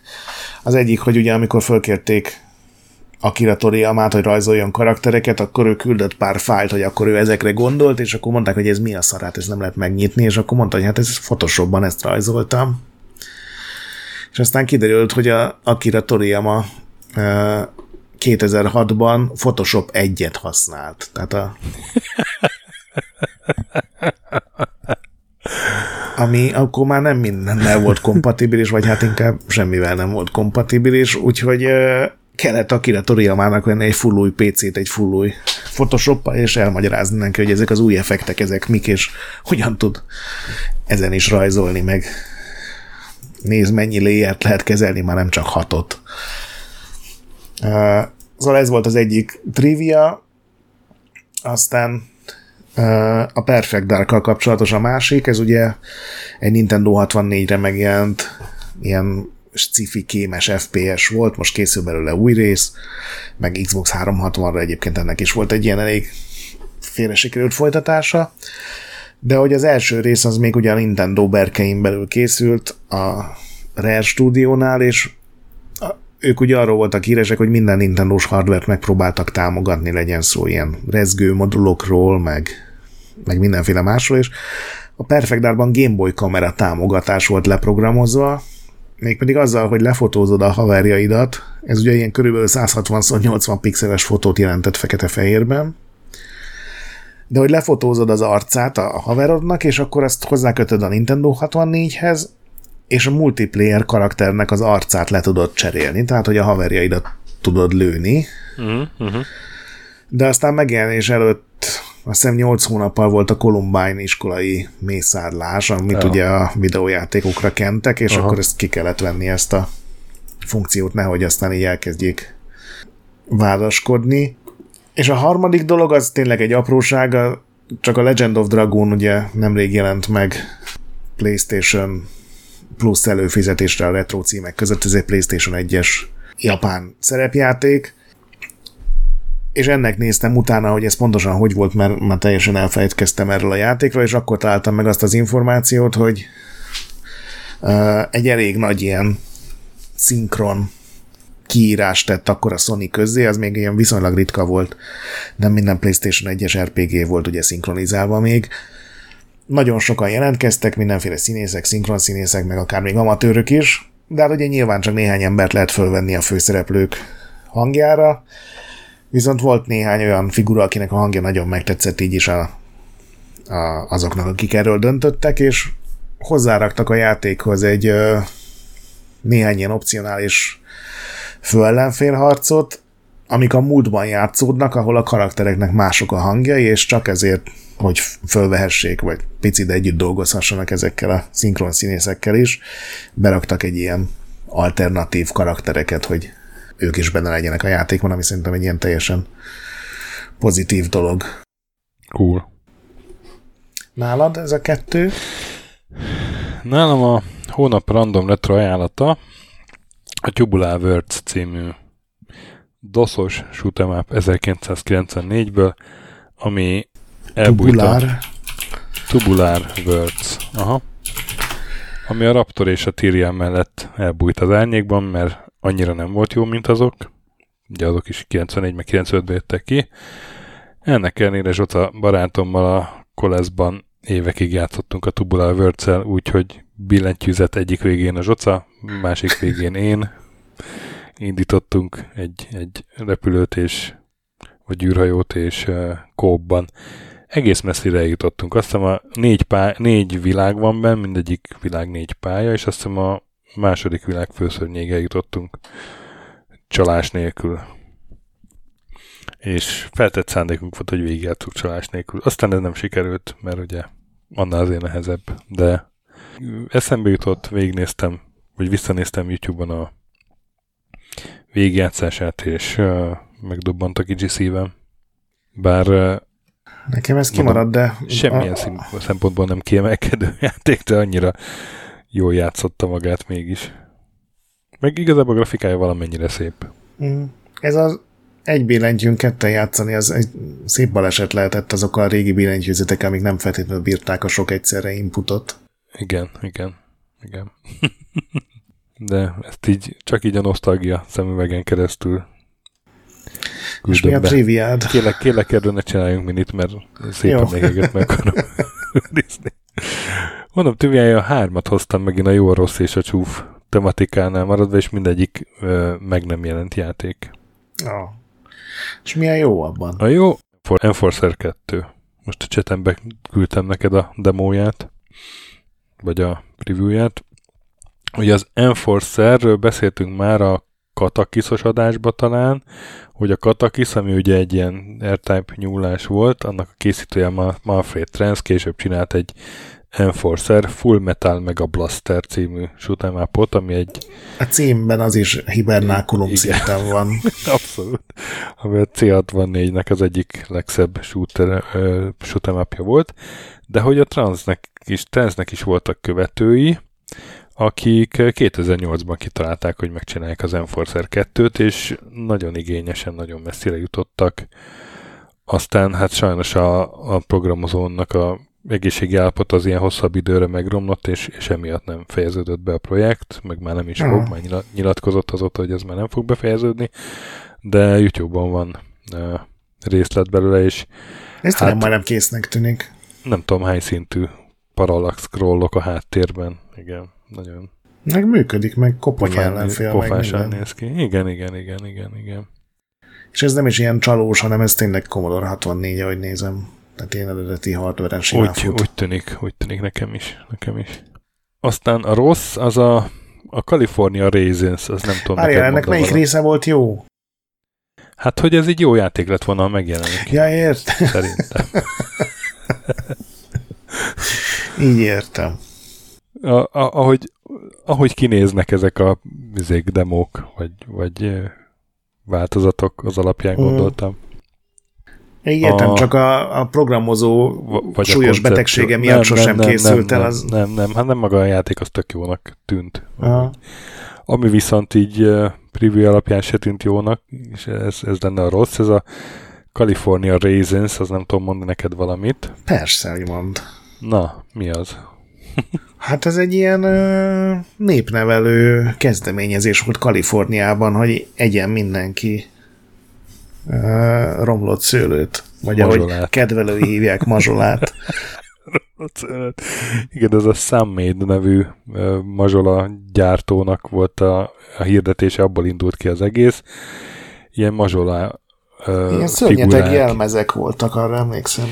Igen, de aztán ebben gyurma, figura, gyurma figurák lettek, egy gyurma sketchek, gyurma sorozatok, az lett a California Raisins, és egyébként van egy egy ilyen Emmy díjas gyurma film, amiben szerepelnek. Egy önálló Mid the Raisins epizódért pedig Emmy jelölést kaptak, csak úgy mondom. És hát mindenféle dalokat énekeltek egy ilyen mazsolákból álló gyurma csapat. Na most ebből csinált egy fejlesztő csapat játékot, amit a Capcom adott volna ki Nesre 1990-ben, California Raisins, kettős pont The Grape Escape. Csak hogy a jó címeknél maradjunk. Uh-huh, uh-huh. Eddig stöki kompatibilisnek tűnik. és azért nem jelent meg, mert, mert elkezdett csökkenni a népszerűségük ezeknek a figuráknak, és egyszer már senkit nem érdekeltek az éneklő gyurma mazsolák kihinné, hogy eljön ez a pont, és a játékot Azoknak lejár a szavatossága.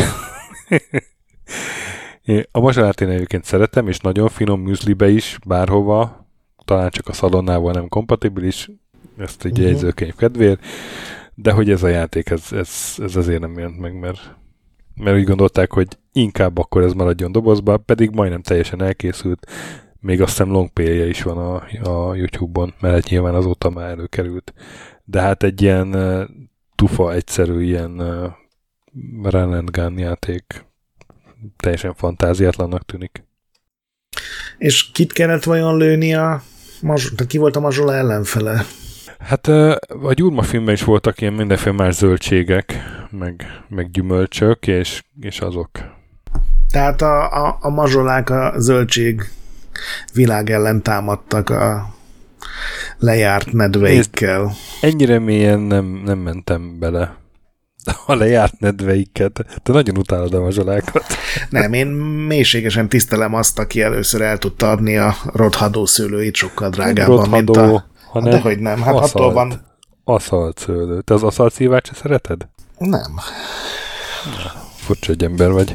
Én az egészséges, friss zöldségeket és növényeket részesítem előnyben a lejárt szavatosságú verzióikkal De nem lejárt szavatosság, ez hát, de hogy nem. Egy, egy tartósításnak egy módja az aszalás.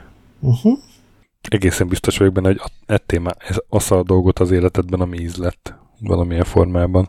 Csak azért, csak most már akkor se ismerném el, ha így lenne, de nincs így. Jó, és ezek szóval után mi a rossz?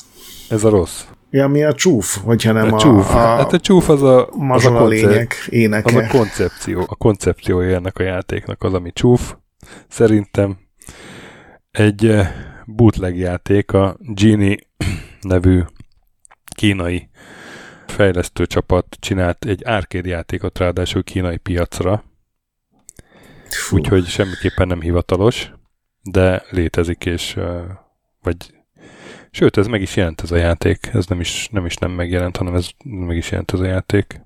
Feltűnt a valakinek a kreatív csapatban, hogy a Pac-Man meg a Pokémon az mennyire, mennyire hasonlóan hangzik. És így született meg a Puckman Pockimon című játék. Keres rá Pukman Pokemon, kínai arcade játék, amiben kooperatív, vagy hát kompetitív is, mert az egyik költök pac irányítja, a másik költök, másik költök Pikachu-t, és amúgy egy ilyen pac pályán kell gyűjtögetni cuccokat, ugyanúgy vannak szellemek, meg ugyanúgy vannak szellemevő bogyók, és hogyha egy pályát megcsináltok, akkor egyrészt megjelenik, hogy ki az, aki több pontot szerzett, és akkor az örül, a másik karakter meg sír, illetve a pac és a Pokémon szellemiségéhez abszolút méltón megjelenik egy digitalizált kép egy szép nőről. Mint jutalomfalat? Mint jutalomfalat, ez a Puckman Pockimon. A címből valami erősebbre, felkavarróbra számítottam. Nem, ez ennyit tud. azt hittem ez jelent de most látom, hogy az végül is megjelent. Na mindegy, akkor már itt marad. Magyarországra nem hiszem, hogy eljutott, úgyhogy végül is illik ide. Jaj, hát ez erős. Puckman, Puckimon. Csak hogy egy jó címeknél maradjunk. Igen. És akkor már csak zakogjunk egyet, hogy mi minden öregedett márciusban. Én stipis top Starcraft nem mondhatod ki. Ah, most akartam kimondani. 25 éve, avagy nemrég jelent meg az első Starcraft. És beszéltünk a Kirby-ről, Kirby's Adventure, az, az volt az első Kirby játék? talán. Az már akkor 30 Igen. éves a körbi ezek szerint. Igen. Azt a kemény az is. Most így végignézve a összeállított listát, iszonyú sok Nintendo játék van ezen, nem tudom miért szeretik ennyire ezt a tavaszi megjelenést. megjelenést igen. Uh-huh. Csomó Pokémon játék, Zeldák, Luigi's Mansion, az igen, első Ré... Game Watch Mario játék. Igen, akkor ami, ami nem Nintendo, a Rayman 3 Hoodlum Havok 20 éves. Én nagyon szeretem a Rayman 3-at, én írtam róla a tesztet guruba, és nekem az nagyon tetszett. Két God of War is márciusia, az Ascension, ugye a trilógia előtt uh-huh. játszódó ilyen. Hát annyira szerintem nem volt jó, de mint a többi, de Igen. rossznak semmiképp nem mondanám meg a, az első PSP-s a Chains az jó, Olympus. az is jó volt. Az jó volt, igen. Chains of Olympus és hát tíz évesen a Bioshock Infinite, úgyhogy most már teljes Bioshock sorozat az retro. Nagyon durva. És hát jó. számomra most derült ki, hogy a Parasite Eve az csak két nappal jelent meg a Starcraft előtt. Nálam valahogy így elméletben ilyen évek voltak köztük, de hát ez sem igaz. Na jó, hát majd jövünk április, vagy május elején áprilisi évfordulókkal, meg áprilisi random triviával, meg hasonlókkal muszáj most már befejezni ezt a felvételt, mert lassan három óra a nyersanyag, játszatok sokat, mentsetek a boss előtt, kövessetek minket Discordon, ahol tök jó társaság van, és olvassatok Retrendet, ahol meg napi content, és hallgassatok Képtelen Krónikát, ami a másik podcastünk nemrég frissült új adása.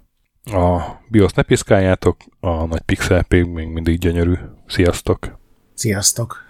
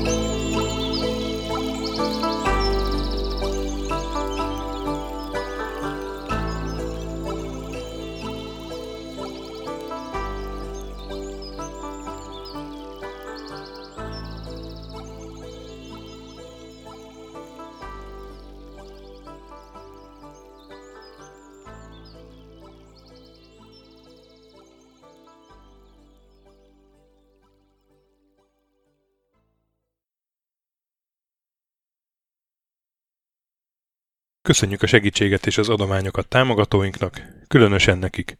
Andis 1 2 3 4 5 6, Pumukli, Bastiano Coimbra de la Coroniai az Védó, Kis András, Dester, Joda, Kínai, Gatz, Hanan, Zsó, Delsis with Chickens, Gabez Mekkolis, Sir Archibald Réten, Benő 23, Zorkóci, Retro Station, Hunter XXL, Nobit, Sogi, Siz, CVD, Tibiur, Bert, Kopescu, Krisz, Ferenc, Joff, Edem, Kövesi József, Varjagos, Zsiga Loloke, Snake Hips Boy, Csépé, Márton úr, Flanker, Kovicsi, Holosi Dániel, Balázs, Zobor, Csiki, Kertész Péter, Richard V, Nyau, Vitéz Miklós, Huszti András, Vault 51 Gamer Bar, Péter, Daev, Enisi, Csalazoli, Makai Péter, Mongúz, Beranándor, Arzenik, Nagy Alexandra, Andrew Boy, Fogtündér, Szaszamester, Kviha, Mazi, Tryman, Magyar Kristóf, Krit 23, Kuruc Ádám, Jedi, Harvester Marc, Igor, Pixelever, Oplüke, Esring, Kecskés János, MacMiger, Dvorski Dániel, Dénes, Sakali, Kopasz Nagyhajú, Colorblind, Vic, Furious Adam, Kis Dávid, Darth Mogyi, Warhamster, Maz, Mr. Corley, Nagy Gyula, Gergely B., Sorel, Naturlecsó, Devencs, Kaktusz, Tom, Jed, Apai Márton, Balcó, Alagi úr, Judgebred, László, Opat, Jani bácsi, Dabrowski Ádám, Gévas, Zabolik, Kákris, Logan, Hédi, Tomiszt, Att, Gyuri, Kevin Hun, Zobug, Balog Tamás, Ellászló, Gombos Márk, Valisz, Hekkés Lángos, Szati, Rudimester, Sancho Musax, Elektronikus Bárány, Nand, Valand, Jancsa, Burgerpápa Jani, Deadlock, Hídnyugatra Podcast, Lavkó Maruni, Makkos, Csé, Xlábú, Simon Zsolt, Lidérc, Milanovic, Ice Down, Typhoon, Zoltanga, Laci bácsi, Dolfi, Omega Red, B. Bandor, Polis, Vanderbos parancsnok, Lámaszeme, Lámaszeme sötétkék, Totó, Ilyen a moba, és ezt büszkén olvasom be. KFGK, Holdkor, Dwarf, Kemi 242, Obert Motz, Szekmen, LB, Ermint Ervin, TR Blaze, Nyek, Emelem a Tét, Házbú, Tündér Béla, Edem Kreiswolf, Vogonköltő, Csemnicki Péter, Német Bálint, Csabi, Mandrás, Varegab, Melkor 78, Csekő István, Schmidt Zoltán, Bobesz 5, Kavicsok a Margon blog, Félix, Luther, Hardy, Rozmi, Glezman, Neld, Elgringo, Szféra Karcoló, Glisz Gábor, Q, Mentolos Kolbász, Gliscard, Albin, Jovez, Invi, Tomek G, Gucci Mentál, Dreska Szilárd, Kapi, Love Hitagi, Bodó Roland, Kovács Tamás, Csicó, Boszkó Loves You, Robin Hood, Beli, Dukefazon, Cupi, Alternistom, Módi és Kozmér Joe. Nagyon szépen köszönjük mindenkinek!